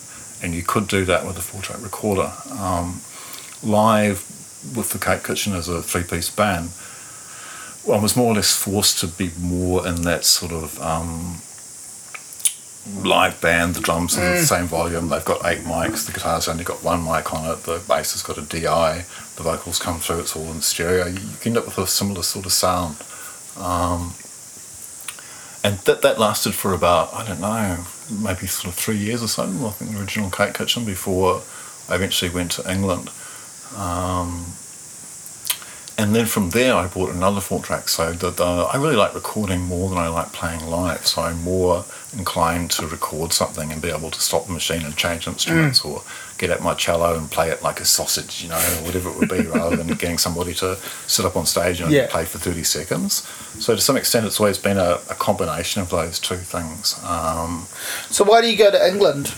Just time to what's the what, you know what's the I mean the book starts with you going Yeah. there, really. But what's I reason? felt like going on a big adventure, and, and my, my relationship had broken up, and I was feeling sorry for myself. And because my grandfather was English, I could work there and I could get English patriality. Uh-huh. So I figured that was kind of like, I'll go off on a big adventure. pressing the restart button. Yeah, it, it wasn't a thing of I'm going to go off and become famous or No. anything like that. It was more like to go off on a big adventure. Um, and see if you could do what you were doing here there because Well, I just figured I because, could, but just like, because that's what you did. Yeah, right? I figured I would do the same thing no matter Yeah. where I was. Yeah. Um, I didn't realise it would be 20 times harder to do it there because you didn't have any contacts and you didn't have any equipment, so you had to Mm. get everything again. But it was more just like an idiot in search of adventure in a way. Like, I mean, the very fact that I didn't even really research anything about London much until I got there was um, a real eye opener because suddenly, when the taxi driver asked me whereabouts in London I wanted to go to, I didn't really have an answer. You know, I hadn't thought mm. that far through. I got maybe four addresses of people that I knew of somebody in London, but as an Aucklander, you had no idea the size of London and no idea what it was actually like to be there. So that was like a real shock. That the, the even worse, I only had about enough money for maybe three weeks, and then I'd be broke. So I, I was forced to wander around the streets looking for a job in a bar until eventually I found one. It took maybe 50 or 60 no's before I got a yes. But it was, it was only, I only barely survived there, you know. So in, a way, it was lucky for me that I managed to get a job and find a way to live there. Because researching it, I, I went there totally naive. Like the, the, the greenest greenhorn you could possibly find. Like the, um, and when, when you get there, it's almost impossible to understand what it is. You know, like you, you were, I, I stayed in Sloane Square near Victoria Station, but wandering around the street, you, there was no landmarks. There was everything looked totally weird. You know, it's kind of like the um, the English were very unfriendly as well. I suppose um, my colonial accent and, and the very fact that they're a relatively xenophobic nation was a little bit of a um, a shock as well. But again, it was just like idiot in search of adventure, buying a ticket without really knowing what would happen once you got off the plane. Did how quickly did or did it ever turn the idiot in search of adventure when oh my god I've made a huge mistake? Um, probably fi- probably when the guy asked me whereabouts in London I wanted yeah. to go, and I didn't know. No, but I that mean, would- but I mean with some like, even if slightly some kind of cause for action, like I need to go back home or this is not going to Ah. work. Was there ever, you know, that, or did you just? No, there wasn't, but maybe there should have been. But the, Yeah, the thing yeah. is that um, I'm a really independent person, and I would never in my life ask mum for some money to come home. Yeah. And that, uh, I mean, also I could busk, I could play guitar, so I could go down to the tube station and play for money. So there was always some way to at least get something to eat. Um, but the thing was, it was just suddenly the going got a lot harder. So you had to be a lot more clever, and, and just to have a place to stay took all the effort that it possibly could take just to be able to go to sleep at night somewhere that wasn't a Yeah. doorway or, or a cemetery. And, and in that way, I mean, that was good for me because to some extent, uh, whatever I hadn't worked out with regards to life and my own personality making it difficult for me and things that I thought that were totally wrong about how life was and should be. All those things had to be reevaluated the moment I hit London and couldn't couldn't go on the dole. Uh, had to make my own way. That was really um, an incredibly good lesson, a hard one to learn. And probably if I'd have thought, do I really want to learn that lesson? I may not have actually uh, taken the plunge. It was more because I was stupid enough to just Yeah. do it. Suddenly I had to grow up, and that, mm. that was a great thing to happen. I mean, it, I didn't grow up instantly. I was still as pig-headed as I was about some things, but it, it was the starting point. You know, from there, if you can feed and clothe yourself and put a roof over your head, then you have the right to complain or have an opinion. But if you can't do that, if, if you're if you're then in a way you're not valid, you know. Yeah, So it was yeah. kind of like a, a big growing up for me in a way. I mean, it's amazing in some ways that I survived it. I very could have easily fallen off the globe for good. Mm. But the thing is, you just do it in increments. You know, it's, okay, at the end of the day, I would like to have a place to stay. Somebody says if you break into a council estate and change the lock, you can stay there. So I'll walk around the council estates and have a look and see if there's anywhere that I can find. Oh, that, those places don't have any curtains in them. And when you um, climb through the window, all of the mail is inside saying that they haven't paid rent for six months. So if you change the lock, you can stay there. Okay, change the lock, see what happens. Um, don't answer the door. Have a look through the peephole, and if, if it's uh, the postman or the gasman, don't open the door. Suddenly, you, could find a place to live. So from there, um, I had a lot of jobs in bars and stuff like that. I'd done some small bar course in New Zealand to be um, useful in a bar, but the, the money was terrible. But just all- all those things, you just you had to do it to live, and that that was a great education. I mean, better to learn the hard way, I suppose, than not learn at all. But I, I could have done it so much easier if I hadn't been, if I'd have been more well prepared and known what was going to happen. But there's no way of knowing. You know, you, when you arrive there, that's when you suddenly realise what the the game is, and you're on that board. So if you've only got a small amount of money before you and your flying V and your Guild D40 will be out in the street, Yeah. you have to do something. You have you have to um, up your game to the point of being able to look after yourself. You know, Well, when does England come? You know, so when does it become actually viable? Like, when does it make sense that you're there? it never really did because I mean I the, the I didn't know about the winding up people being more of a sport than football in England, and uh, I was prime prey for being wound up all the time. So I had something like fourteen jobs in the first year or so, and mostly fired or from them or I quit. You know, because I didn't like the way they treated me. Um, but playing in the underground and busking, and also I managed to license some of the material and get an advance for it and stuff like that. But it was a really terrible way to live. I mean, I lost a real lot of weight. I was pasty white after about six months. Um, I became even more paranoid than I was before I got there, if such a thing is possible. But again, all those things you just had to keep going. There was no, I never really thought. I, to be honest, I never really thought about asking for the money home and abandoning it. Mm. It was more okay. I've got to do this. I've got to do this. I've got to do this. You just like walking down the street. I just kept walking down the street, working out whatever I had to do to survive. But um, wow, some some, some of the some of the things were terrible there. You know, like I mean, I, I lived in Brixton, which was like ninety nine percent black people and and really large poll tax area. Um, because the courts were all blocked by poll tax cases, you could squat there for a year before the cops would come around and throw you out. So that was a way to live. But I had no idea that that's what it, how I would live when I went to England. I thought, Yeah. oh, I'll get a job in a bar and a nice flat Get somewhere and yeah. you know, nice record label. But it, as it was, um, my final amount of money, I sent out like 30 press kits to various record labels Yeah. that I got the addresses off of magazines or other things like that. Maybe half of them, the addresses were wrong. Yeah. But um, I only got three replies out of those 30 things with a, press release and a tape. And uh, one from 4AD said they didn't listen to stuff that wasn't submitted by a publisher because I didn't, know, I didn't even know what a publisher was actually. Uh, EMI in Charing Cross Road, I walked past them and thought, oh, send them something. They said, no, thank you. Probably thought, absolute rubbish. But um, Ken Katkin from Homestead said, you'd have to be an idiot not to want to release this stuff. I, I love this stuff. Um, you didn't put a phone number on your, on your uh, thing, but I'd like to talk to you on the phone, la, la, la. And, and I managed to get a deal with Homestead USA just by sending the stuff out. But totally naive greenhorn that mailed it. You know, I mean, if I if I hadn't chosen that label I, out of the thirty that I picked, God knows what would have happened. You know, but again, it's just like you do all these things and one thing sticks. And Homestead were a big label. That they they were based in New York. They had really aggressive exporting for Europe as well. Um, it worked. You know, the, the Ken liked the band so much he organised our first American tour, and Tim Adams from Ajax also helped with that. Again, it was just enough to get you on, on, on board, but n- not through any great intelligence on my part, and not through any good business acumen either, just through luck, really. Or, or I guess he could see something in the material that he liked, Yeah. and Ken Katkin's taste was fairly left of centre. I mean, he, he liked bands like Sebadoh and stuff like that as well, which are relatively lo-fi. So just a matter of luck, you know. I often wonder what would happen if I hadn't sent that.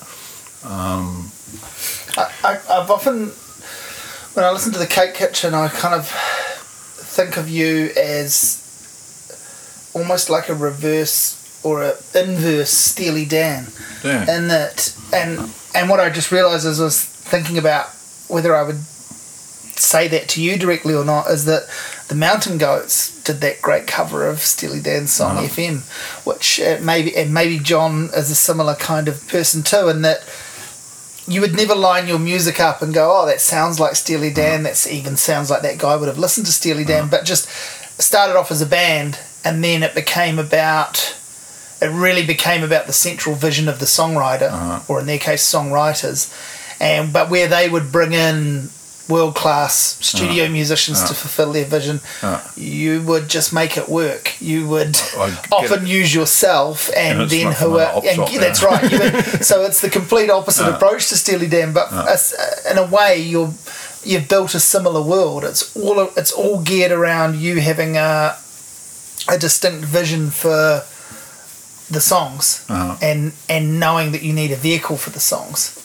Yeah, I suppose. It, I mean, I wouldn't have thought that was a similarity. So you surprised me on that one, Simon. But um, yeah, there, there is that thing of It's, like, mo- it's more just the way my mind works. Think.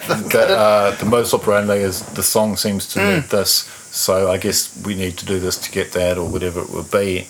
Um, I mean, I would think that their chord vocabulary is probably more advanced than mine. And they probably know the names of most of the chords that they play. But some of them I still don't know what they're actually called. yeah, yeah. Um, probably they have a little bit more training than, than Sure, I have. but Um, there's a sort of a, an almost, and I, I don't mean this in a negative way at all, but a, a sort of solipsistic approach to we're going to do this Uh. because we believe in ourselves. yeah, I've always had a and, really and large believe in the music. self-belief, even Yeah. if it's uh, wrongly based or naive. I've never been um, intelligent enough to psychoanalyze myself into not believing in myself. You know, And like I mean, that the, if you believe in yourself subconsciously, you, you never get the the black dog of depression telling you Graeme, you're a waste of time. All your songs are terrible. The only reason you've made is because you got long legs, you know, whatever it would be. like that, that, I've never thought like that. Yeah. I, I'm lucky that I hadn't. It, it, that sort of thinking can totally undo what what you Mm. stand for and what you do. If anything, my brother's much more likely to think like that. I've never. He's always had various points where he's decided. I've done said all I wanted to say. I'm going to stop. Yeah. Blah, blah blah blah whatever it be.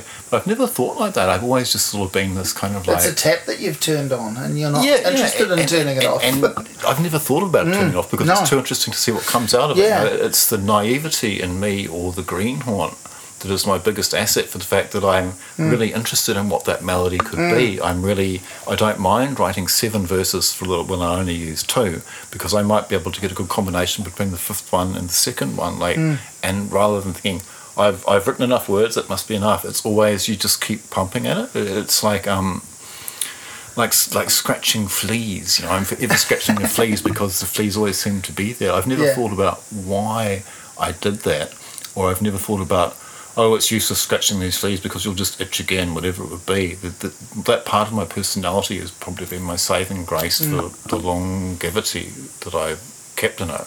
Because it's always just seemed the most interesting thing to do. Like, I mean, I, I like listening to records, I like reading books, I like writing songs. Mm. Um, in that way, it's been a, a hell of a long adventure. But the motivation has just been basically because that seemed an interesting thing to do. You know? and you can line up the Cake Kitchen records, and if you can't, if you played them to someone blind, they might not be able to guess the timeline. They might. No, they they, wouldn't. they probably Yeah. wouldn't.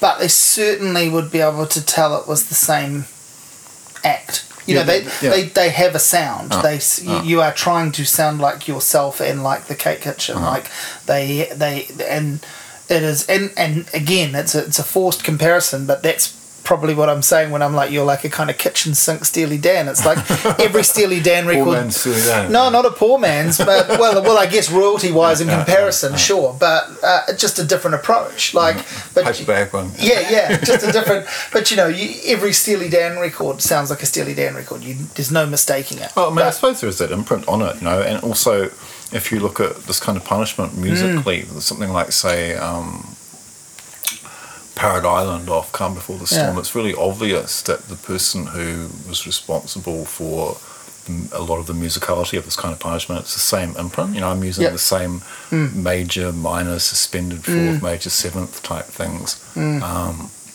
because that's the way that I like those things to sound. Um, so that's a very deliberate thing. You- You're creating a sound world by um, doing that. And strangely enough, what you what you leave out of it is equally as important as what you put in it. The Yeah. space between the notes is equally as valid as the notes themselves, if anything more. But when you put a whole barrage of notes together, it becomes a continuous.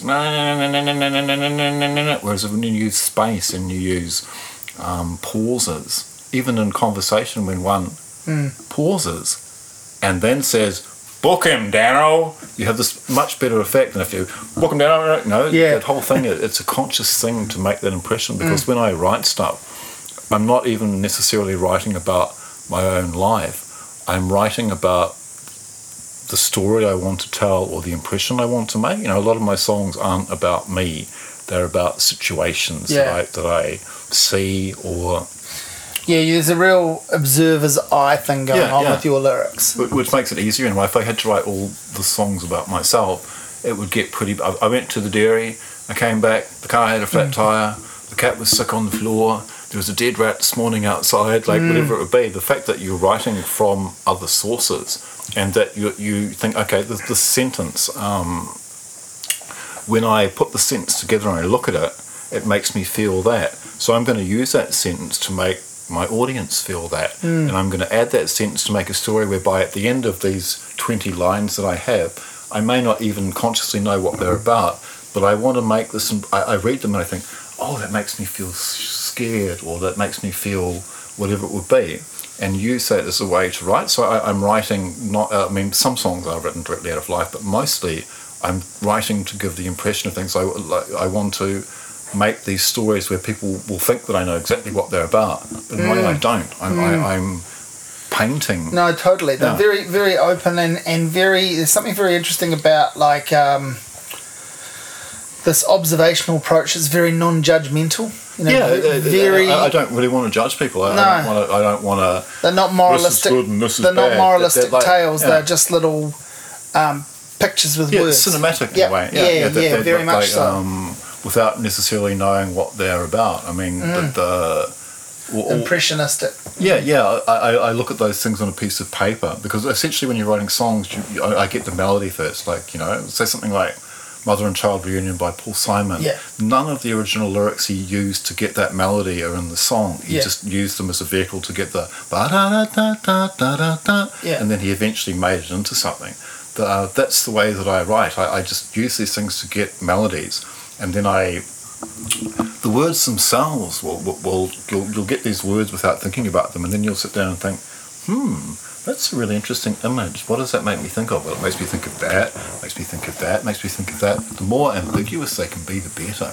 Because um then someone will come up and tell you that song of yours I, I, I my life's exactly the same as that and they'll tell you the story about what you wrote something about which they relate to but it won't be what you meant at all. It'll be something different, but you've made it ambiguous enough that they can put their life into it. That's great. Like, I mean, I, I don't profess to know what all my songs are about.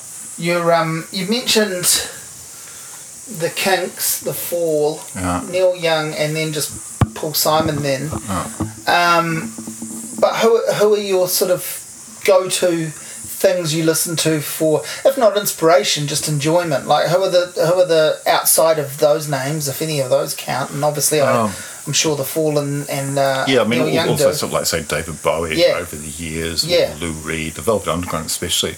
Um, more recently, say, stuff like uh, Basir Boulay. Um, I really like the Baby Bird stuff done before he had a band, those first four albums that he Mm. made in Sheffield on, on a four track just by himself. Um, I find those really inspirational.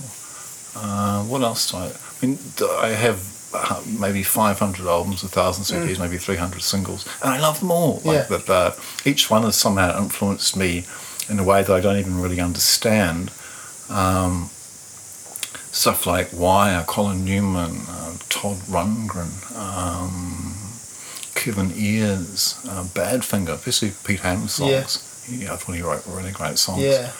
Uh, Yeah, I've re- really just kind of. I mean, I've been aware of Badfinger for like, most of my life, I suppose, one way or another. But just the last year or so, I've gone down a real sort of path of actually listening through to all the albums and the, Have have you heard first that the, the home recordings done? yeah, yeah, some of them. Yeah, yeah, yeah. Some of those are really amazing. Yeah. Like the um, and and they did. Uh, what was really sad about that was that, that they ended up having to record albums really quickly, Mm. and he had this amazing back catalogue of songs that the band wouldn't use or that he didn't want to use for some reason. They didn't use them, Mm. and ended up making these album in ten days, which wasn't particularly outstanding.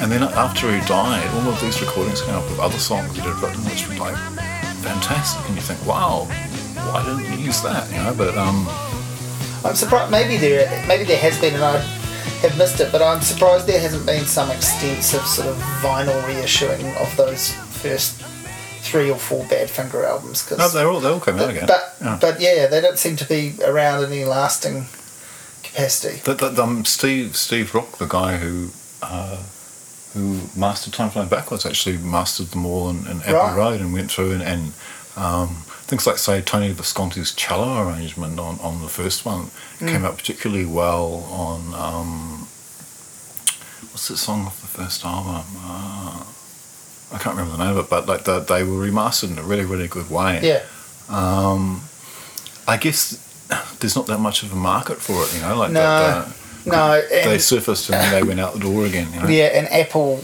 is just fine rejigging Beatles stuff, I suppose. While they can make a crust out of that, that's Yeah, I, I imagine from from the board of directors' point of view, the Beatles stuff made so much money that they there's no real care need much to. about the band Yeah, yeah, stuff. yeah. But um, it was kind of cool in a way because the, the albums were getting really really pricey because they were on Apple and because Mm. they hadn't. There was all sorts of um, because they got ripped off so badly by Stan Polley, the American Yeah. lawyer. Um, that the stuff wasn't available for a very long time, and eventually it, it came out again. Um,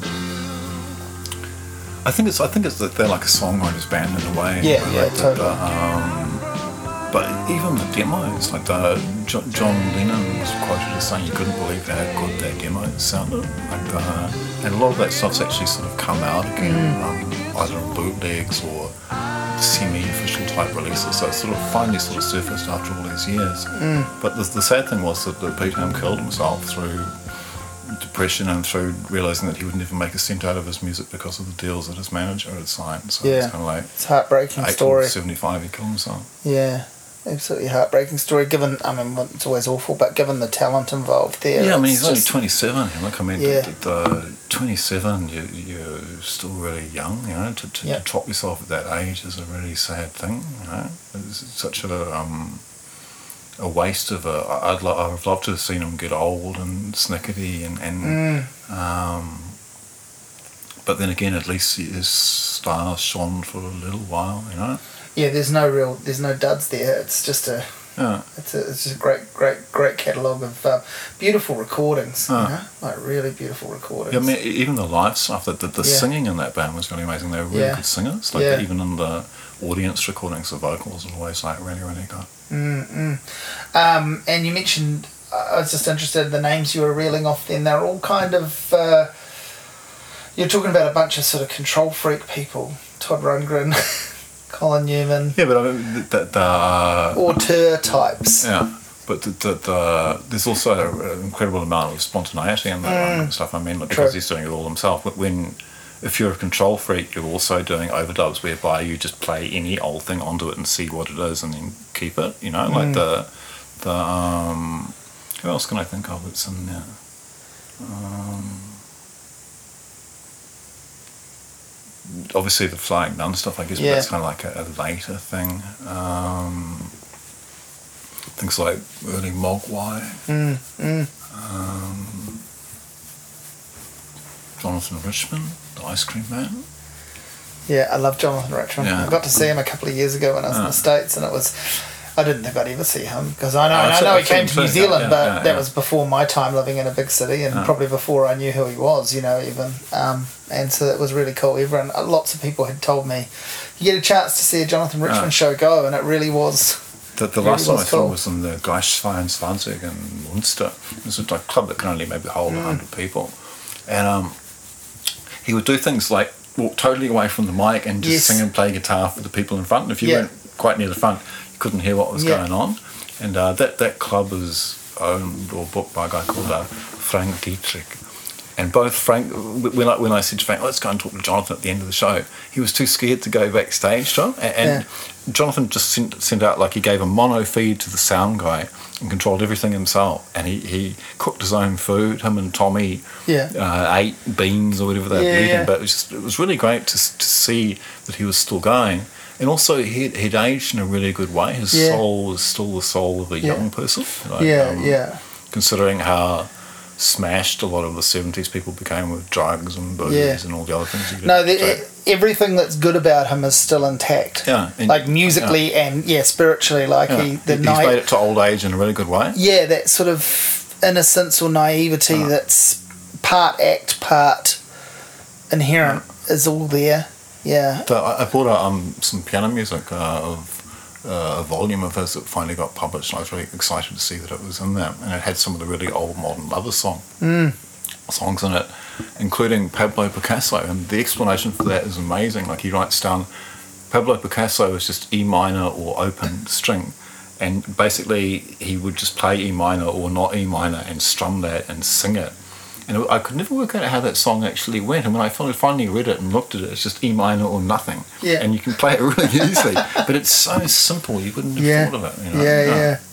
Wow. And so you so you basically are out of New Zealand for close to two decades. Yeah. And um, why do you come back? And I mean, when you come back, you come back as someone that a whole lot of people don't know. Like in a way, like you you, you have some some people that probably turn up to your shows and, and have followed you or been aware of you or at least know the backstory. But then you Uh-huh. have younger people that are get told to go along to a CakeKitchen show or check out an should I album. see that old dude? He's probably Yeah. got rickets, you know. Yeah. Well, I mean, I guess it's like every ten years you had to re- renew your audience, you know. Or every ten years the audience is gone, and, and, and so to be away that long means you sort of lost your audience, I suppose, in a way, or at least in New Zealand.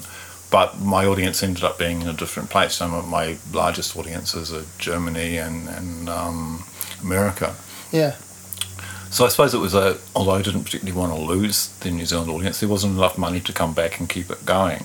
And also I had no business deals yet, so there was no one promoting it, um, which again isn't bitter. Uh, the people who did have deals here would have a hard enough time getting promoted anyway, Mm. so I could understand why nothing much happened. But um, at the end of it, sort of coming back, um, I was working contracts for Rough Trade Germany, like packing out CDs and working for them, like because they were bought by Clive Calder, who owned Britney Spears and Backstreet Boys, and lots of work there. And most of the staff were like old Polish housewives that would control the CDs and stuff by barcodes rather than English. So as an English native speaker, I was useful to them to the point where I could get a work permit there. Um, but eventually, as as iPods came in and vinyl and CDs became less popular, the contracts became less, and it, it just sort of got to the point. Living in Germany is, is hard in ways because everything is bureaucratic and more or less forbidden. And I lived right next to the Dutch border where everything is unbureaucratic and allowed. So one was Verbotenland and the other was um, Nicht Verbotenland. And to some extent, after that long away, um,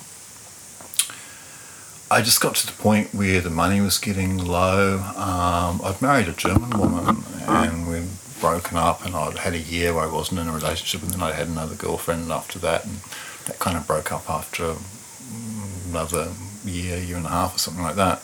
So it just seemed that everything was kind of like falling away.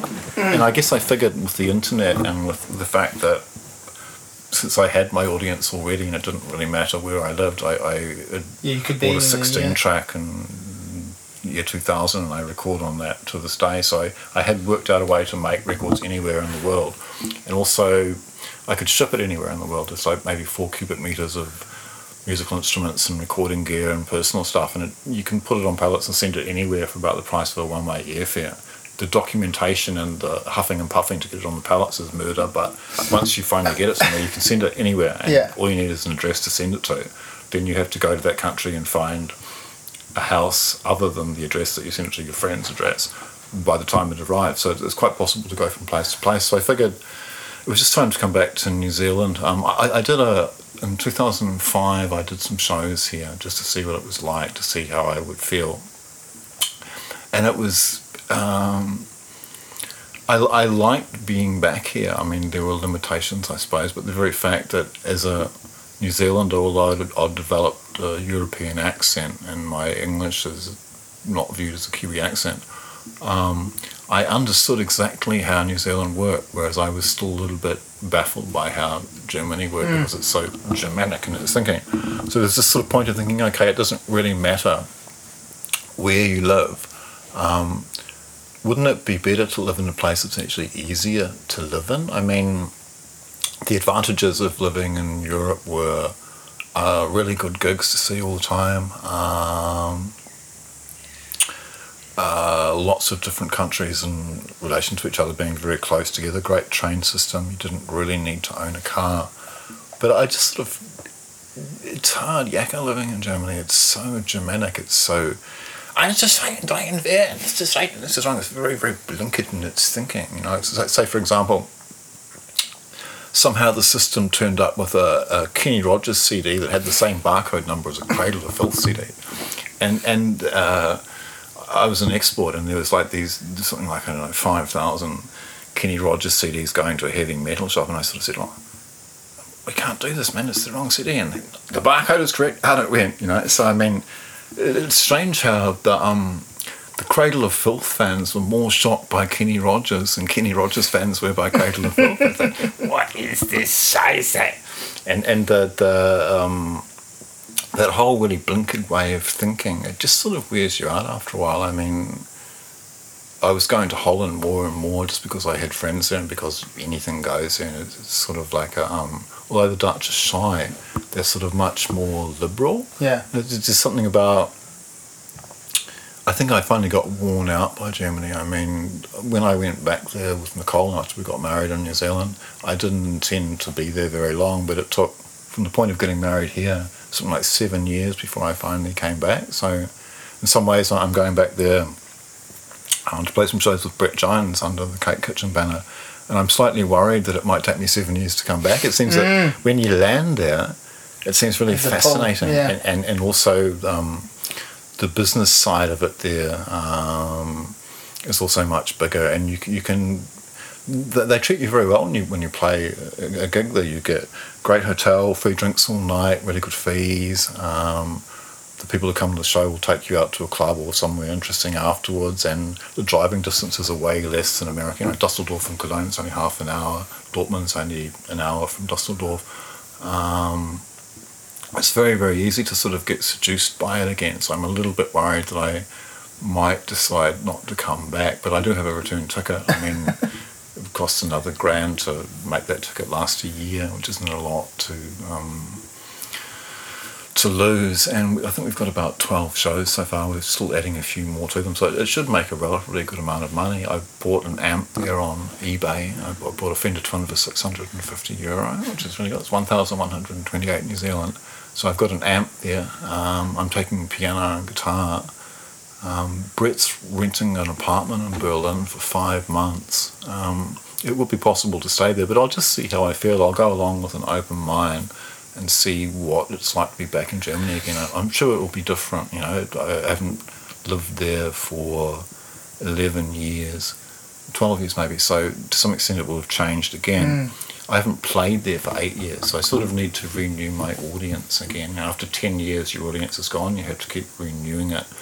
Um, but I must admit, I'm really excited about doing it. Like, I mean, it's kind of it's You sound like you've got itchy feet a little bit. Like you've been Yeah, yeah. because you've because you've finished a significant chapter coming back to Wellington in the in the writing of the book. That's a significant yeah. chapter in your life story. Uh-huh. So you've written, edited, and, it's- published it, that. It says I no longer go on stressful rock and roll tours at the end of it. And then as soon as it comes out, I'm going back on another Yeah, one. You know, so I'm yeah. quite tempted to. I will document each day Yeah. uh, as we go and see how that works. I'm, Yeah. I'm sure the same crazy, idiotic things will happen. I mean, on rock and roll tours, so many strange things happen. Anything you could think of, no matter Mm. how bizarre it might be. Will have happened on some rock and roll tour somewhere. Some, some you know, it, Yeah. it's amazing what goes on. and you've you, you know you've said you're always writing songs, but you've been quite concerned with going through the archives. so yeah, are I- you I wanted looking to- at a significant archival release or Yeah, I am. Yeah, like that. The, uh, I wanted to hit Berlin Airport with a new album of new material finished and a, at least an archival material uh, album more or less finished. And also, I wanted to remix Stompin' Through the Boneyard, which has been the, the worst mix of, out of any of the stuff, which is all my own fault for doing. Um, I can't blame anybody other than myself for what's wrong with it, but I've also more or less remixed that. So the idea was to arrive with a whole pile of material should the uh, business uh, possibilities be favourable to be able to have something that would pay the rent for a while, you know? Yeah, I've got to admit, because the way it's worded in the book Yeah. about stomping, I thought, oh, so is that going to see the light of day in a new. Yeah, like I mean, especially even as we sleep, the mix yeah. was really terrible. It's, it's so quiet at the start, the part where the ring's hitting the end of the guitar and stuff like that. Um, and also, I mixed it on a, a set of speakers I bought for ninety bucks off a stereo shop in New Plymouth, and they're to- the frequencies are totally wrong. And Peter Peter borrowed them for an album that he made with uh, Anita Anker, and I thought, oh. I mean, he, he just grabbed them because I left them in the house. I I think I hid them under the bed or something like that, and he Yeah. found them. Oh, there's the speakers under the bed. And that album has exactly the same equalization problem as Stompin' Through the Boneyard because these speakers are so were so far south of what, What they should should, be. So you know you adjusted everything to that set of speakers. Yeah. And the only way that album sounds good is if you play it through that set of speakers. But probably they've been thrown out by now. um, so that one's always been the one that was the worst. And to some extent, most of those songs were written in France, and they're some, some of my best songs. I, I, I had a really great writing period when I was living in France, and I, I wrote loads of songs. So I've always sort of felt that one was good songs, but bad bad recording quality. Um, and so it's always been, a, I've always wanted to remix it. And when I found out that the Ampex tapes were not aging very well, and it was either now or never, I kind of like went through it and um, started remixing it maybe a year and a half ago. I, I've more or less finished it, but I, before I came around here, I listened uh, I, I finally managed to burn out a CD of all the mixes which I thought were finished, and I think no, Mr. Adrian's lost in his last panic attack.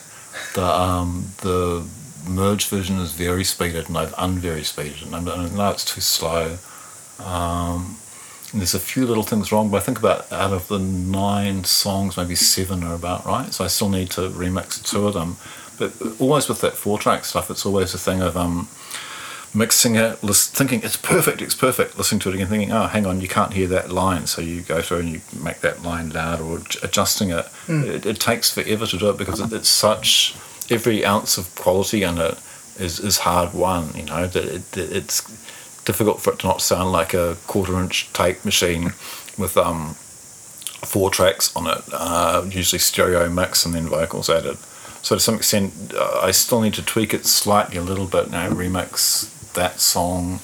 Um, I might remix Harriet Row as well. That was almost there, but some of the EBow guitar and it's a little bit loud and the vocals are a little bit quiet. But it's between a hare and a rabbit. It's, it's something I can relatively easily do. It's all I've transferred it all to the 16 track and it's given the option if you can if there's a tiny little overdub you can put it onto another track and equalize it differently and the volumes differently whereas on a full track mix you have to change the EQ whip the volume down whip it up and stuff like that. So it's much easier to separate it all out.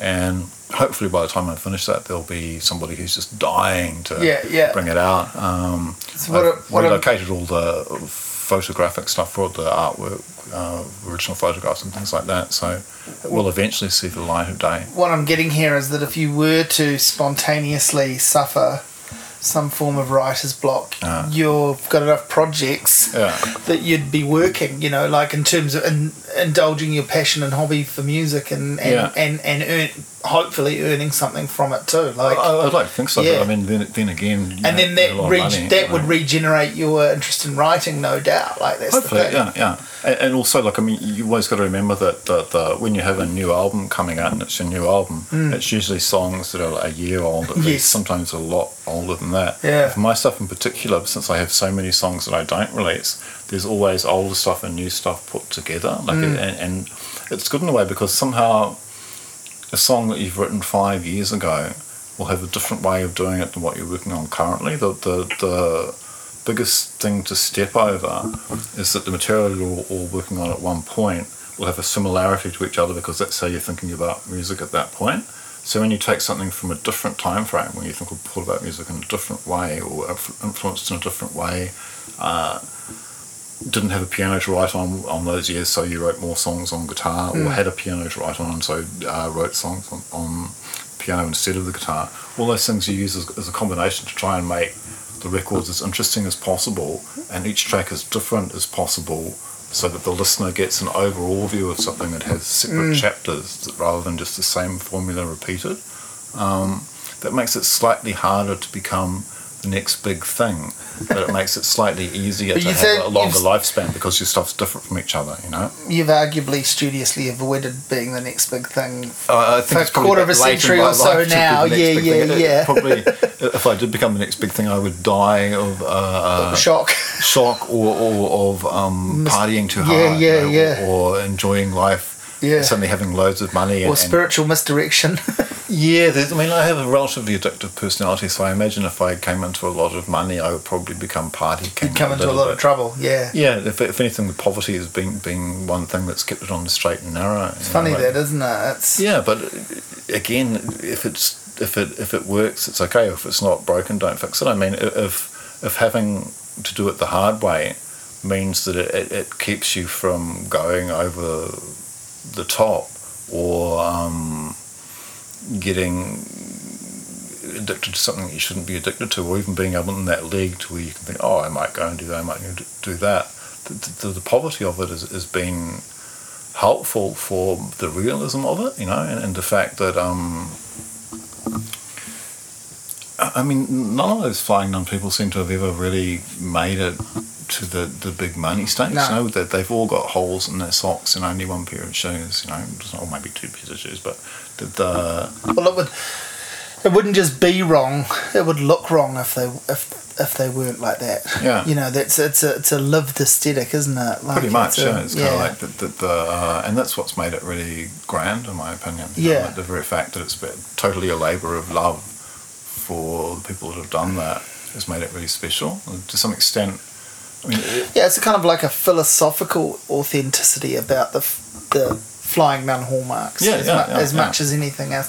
Now, you mentioned a while back that you were going to write a novel and then you thought you'd pump the memoir out first. Did finishing that book put you off? Right, you know, I know they're two different things, but did it put you off the idea of writing another book, or no, or quite the Yeah. opposite? It, it actually encouraged me to do it. Like Yeah. the, the fact of actually seeing one, finding Seeing you could out- do it, yeah, 'cause it's a real the journey. of- Yeah, yeah, yeah. Chain. I thought, my God. I mean, when I, when I got the box, the, the promotional Mm. box from Matt Goody sent to me, I thought, wow, there it is, you know, far out. Uh, no, it's kind of encouraged me in ways, but it's, it's meant that I've thought, okay, I would need four months of money to pay for food and lodgings to write at minimum, you know, Yeah. maybe six. yeah, But I, I'm forever uh, putting the the idea for it back onto the um, boiling pot, and each time I think about it, I refine it slightly more. And um, again, I, I would like to think that I would keep making records until sort of four or five minutes before I died of old age, but also being able to write books or doing artistic things. You know, that that the it seems the best way to live. You know, I, I enjoy making things. So writing a novel from fiction would be a, a, a great thing to do. It's just more the time to do it or the circumstances to do it. Um, maybe maybe Germany is good for that. Maybe, you know, yeah. I was just thinking know. that you Uh, said four or five months. Don't you know someone who's just uh, yeah, booked? my, my drummer's like Yeah, rented, yeah, yeah. rented an apartment in Berlin for five months. Yeah. So um, There you go. Yeah, but then again, could I do that? If I, if I suddenly forced myself to do that, would I? I think with music, if I, if I force myself to do it and just keep playing and writing all the time I can, but with a book, could I actually? The two or three times that I've started it, I've sort of faded out after a couple of chapters, or mm. but that's usually because I've been working. Whereas at the moment, I'm not working nine to five. I resigned from my job six months ago. Um, do you miss the grind? Um, I guess it's just I, means to I don't miss the grind, but I miss the social aspect of it. I- Right. I, I like the fact of integrating with people. Work, work somehow puts you in the thing where you have to deal with people. And I was working in a, um, a public place, so I was seeing loads of people every day. Yeah. So that not seeing loads of people every day is slightly more isolating. I talk to the cat a lot more, Mm. and the cat seems to understand this and talks back psychically, I think.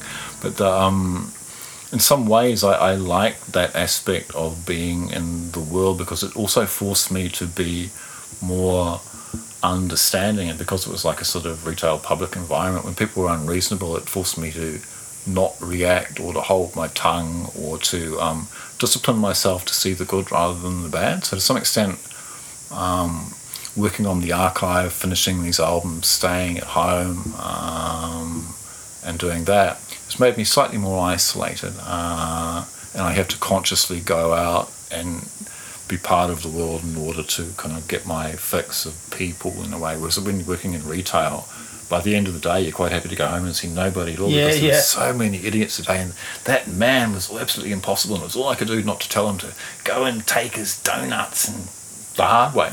Yeah. Um, so to some extent, it's always waxing and waning. You know? Yeah, yeah. When, when you're at home all the time, you kind of like think you should be out in the world. When you're out in the world, you can't wait to get home and close the door. And I Yeah. think it's always going to be a combination of the two. I mean, the um, yeah, that's been my life too, to some Yeah. extent. Yeah. Like I enjoy my time at home. Yeah. And then I think when I interact with people, shit, I'm not very good at this anymore. I, you know, it's really easy to, I- to lose to lose it. Yeah, that's right. yeah. And then when I'm out and about and socialising and I'm okay at it, I enjoy it. But Ah. absolutely, I can't wait to get Yeah. home in a lot of cases. Your trip to Auckland, where you were doing lots Yeah. of interviews and being around, must have been there must have been times when you came back to where you were staying and thought, I'm sick of talking. I don't want to say anything anymore whatsoever. You know. But the other way around, when you're sitting Mm. at home all the time, when you go out suddenly, blah blah blah blah blah blah blah. You know, for myself, it's, it's kind of Mm, like it's always a neither neither situation on its own works. It has to be a combination of the two. Yeah, yeah. No, I, I, I mean, actually, that trip to Auckland, I was there for two weeks. I talked to lots of different people. I loved it, and I couldn't Oh. get enough of it. Oh. I, I would have been out longer. I could have reckon I could have stayed there another week, Oh. and just. I mean, obviously, I could have kept um, booking interviews with people for ages up there. I guess because I don't go there much, and it was the longest amount of time I'd ever spent there, and I finally felt like I actually had some bearings, like Oh. I knew what I was doing. But I did have a bit of a crash when I came back here, Right, in, yeah. in that I was like, shit, I need to get my life back in order Uh-uh. because it was very easy to, you know, and I don't, don't know that I've got an addictive personality or what, but it was very easy in a heat wave to pull into a bar at three o'clock in the afternoon when you weren't actually punching a clock Yeah. and have a beer and watch Yeah. the world go by and then think it would go by a little better with another one. And then maybe, And then, yeah, and then after that maybe something to eat. That's right. Yeah, yeah, yeah. So you're spending money and you're not actually really looking after yourself that well, and you're on this sort of weird. It's like a hyper glide time because you're actually getting heaps done, Yeah. but there's no, you know, there is something quite good about punching a clock, um, as well as you know missing the people that I love and live with, um, and and my stuff that I like because I'm a bit of a hoarder. But um, yeah, no, no, I did, I did have a bit of a, you know, a moment when I came back, not not not a depressed crash, Right. just a God, I couldn't keep that up for much longer. I'm actually pleased to be back here, okay. and yeah, It's Yeah. the same with the tour, like when you. yeah. Well, well that's, every day I was thinking you- this was like me doing yeah. a tour. Yeah, it Every kind of was. Mm. Something to do, free drinks, uh, interesting people, a show, uh, the endorphins that the show releases, or the same with the interviews, a good interview Mm. it releases endorphins. And then suddenly you get back to your flat and you think, God, I forgot to defrost the fridge before I left, and there's a whole bowl of cheese and, and, Yeah. and whole pile of bills. And Yeah. um, I mean, there's usually some money at the end, but the, that whole thing of when you finally, finally get back to your own nest somehow, it seems a little bit dull in comparison to Party Central and being the centre of attention all the time, Yeah. especially when you're on tour. You, you benefit from the fact that people are coming along to see That's you. and right. that Yeah, yeah. stuff. So suddenly you You're think on display. where are the fans? You know, like the, the, cat, the cat They're, likes me. but- they're in the you know, ceiling and they need the dust cleaned off yeah, them. yeah. You think, look at all the cobwebs. I didn't, Yeah. I should have dusted those before I kind of like left. So it's kind of there's always that come down at the end of the tour. But I think anything like that, it's always a it's a combination of a little bit of one and a little bit of the other. And there's no real way to be happy with one. If you if you end up uh, ignoring the other, eventually you miss it. So staying at home all the time, you get stuck there. Being on the road all the time, you get stuck there. It has to be swapping one back and forth and taking the best of both worlds.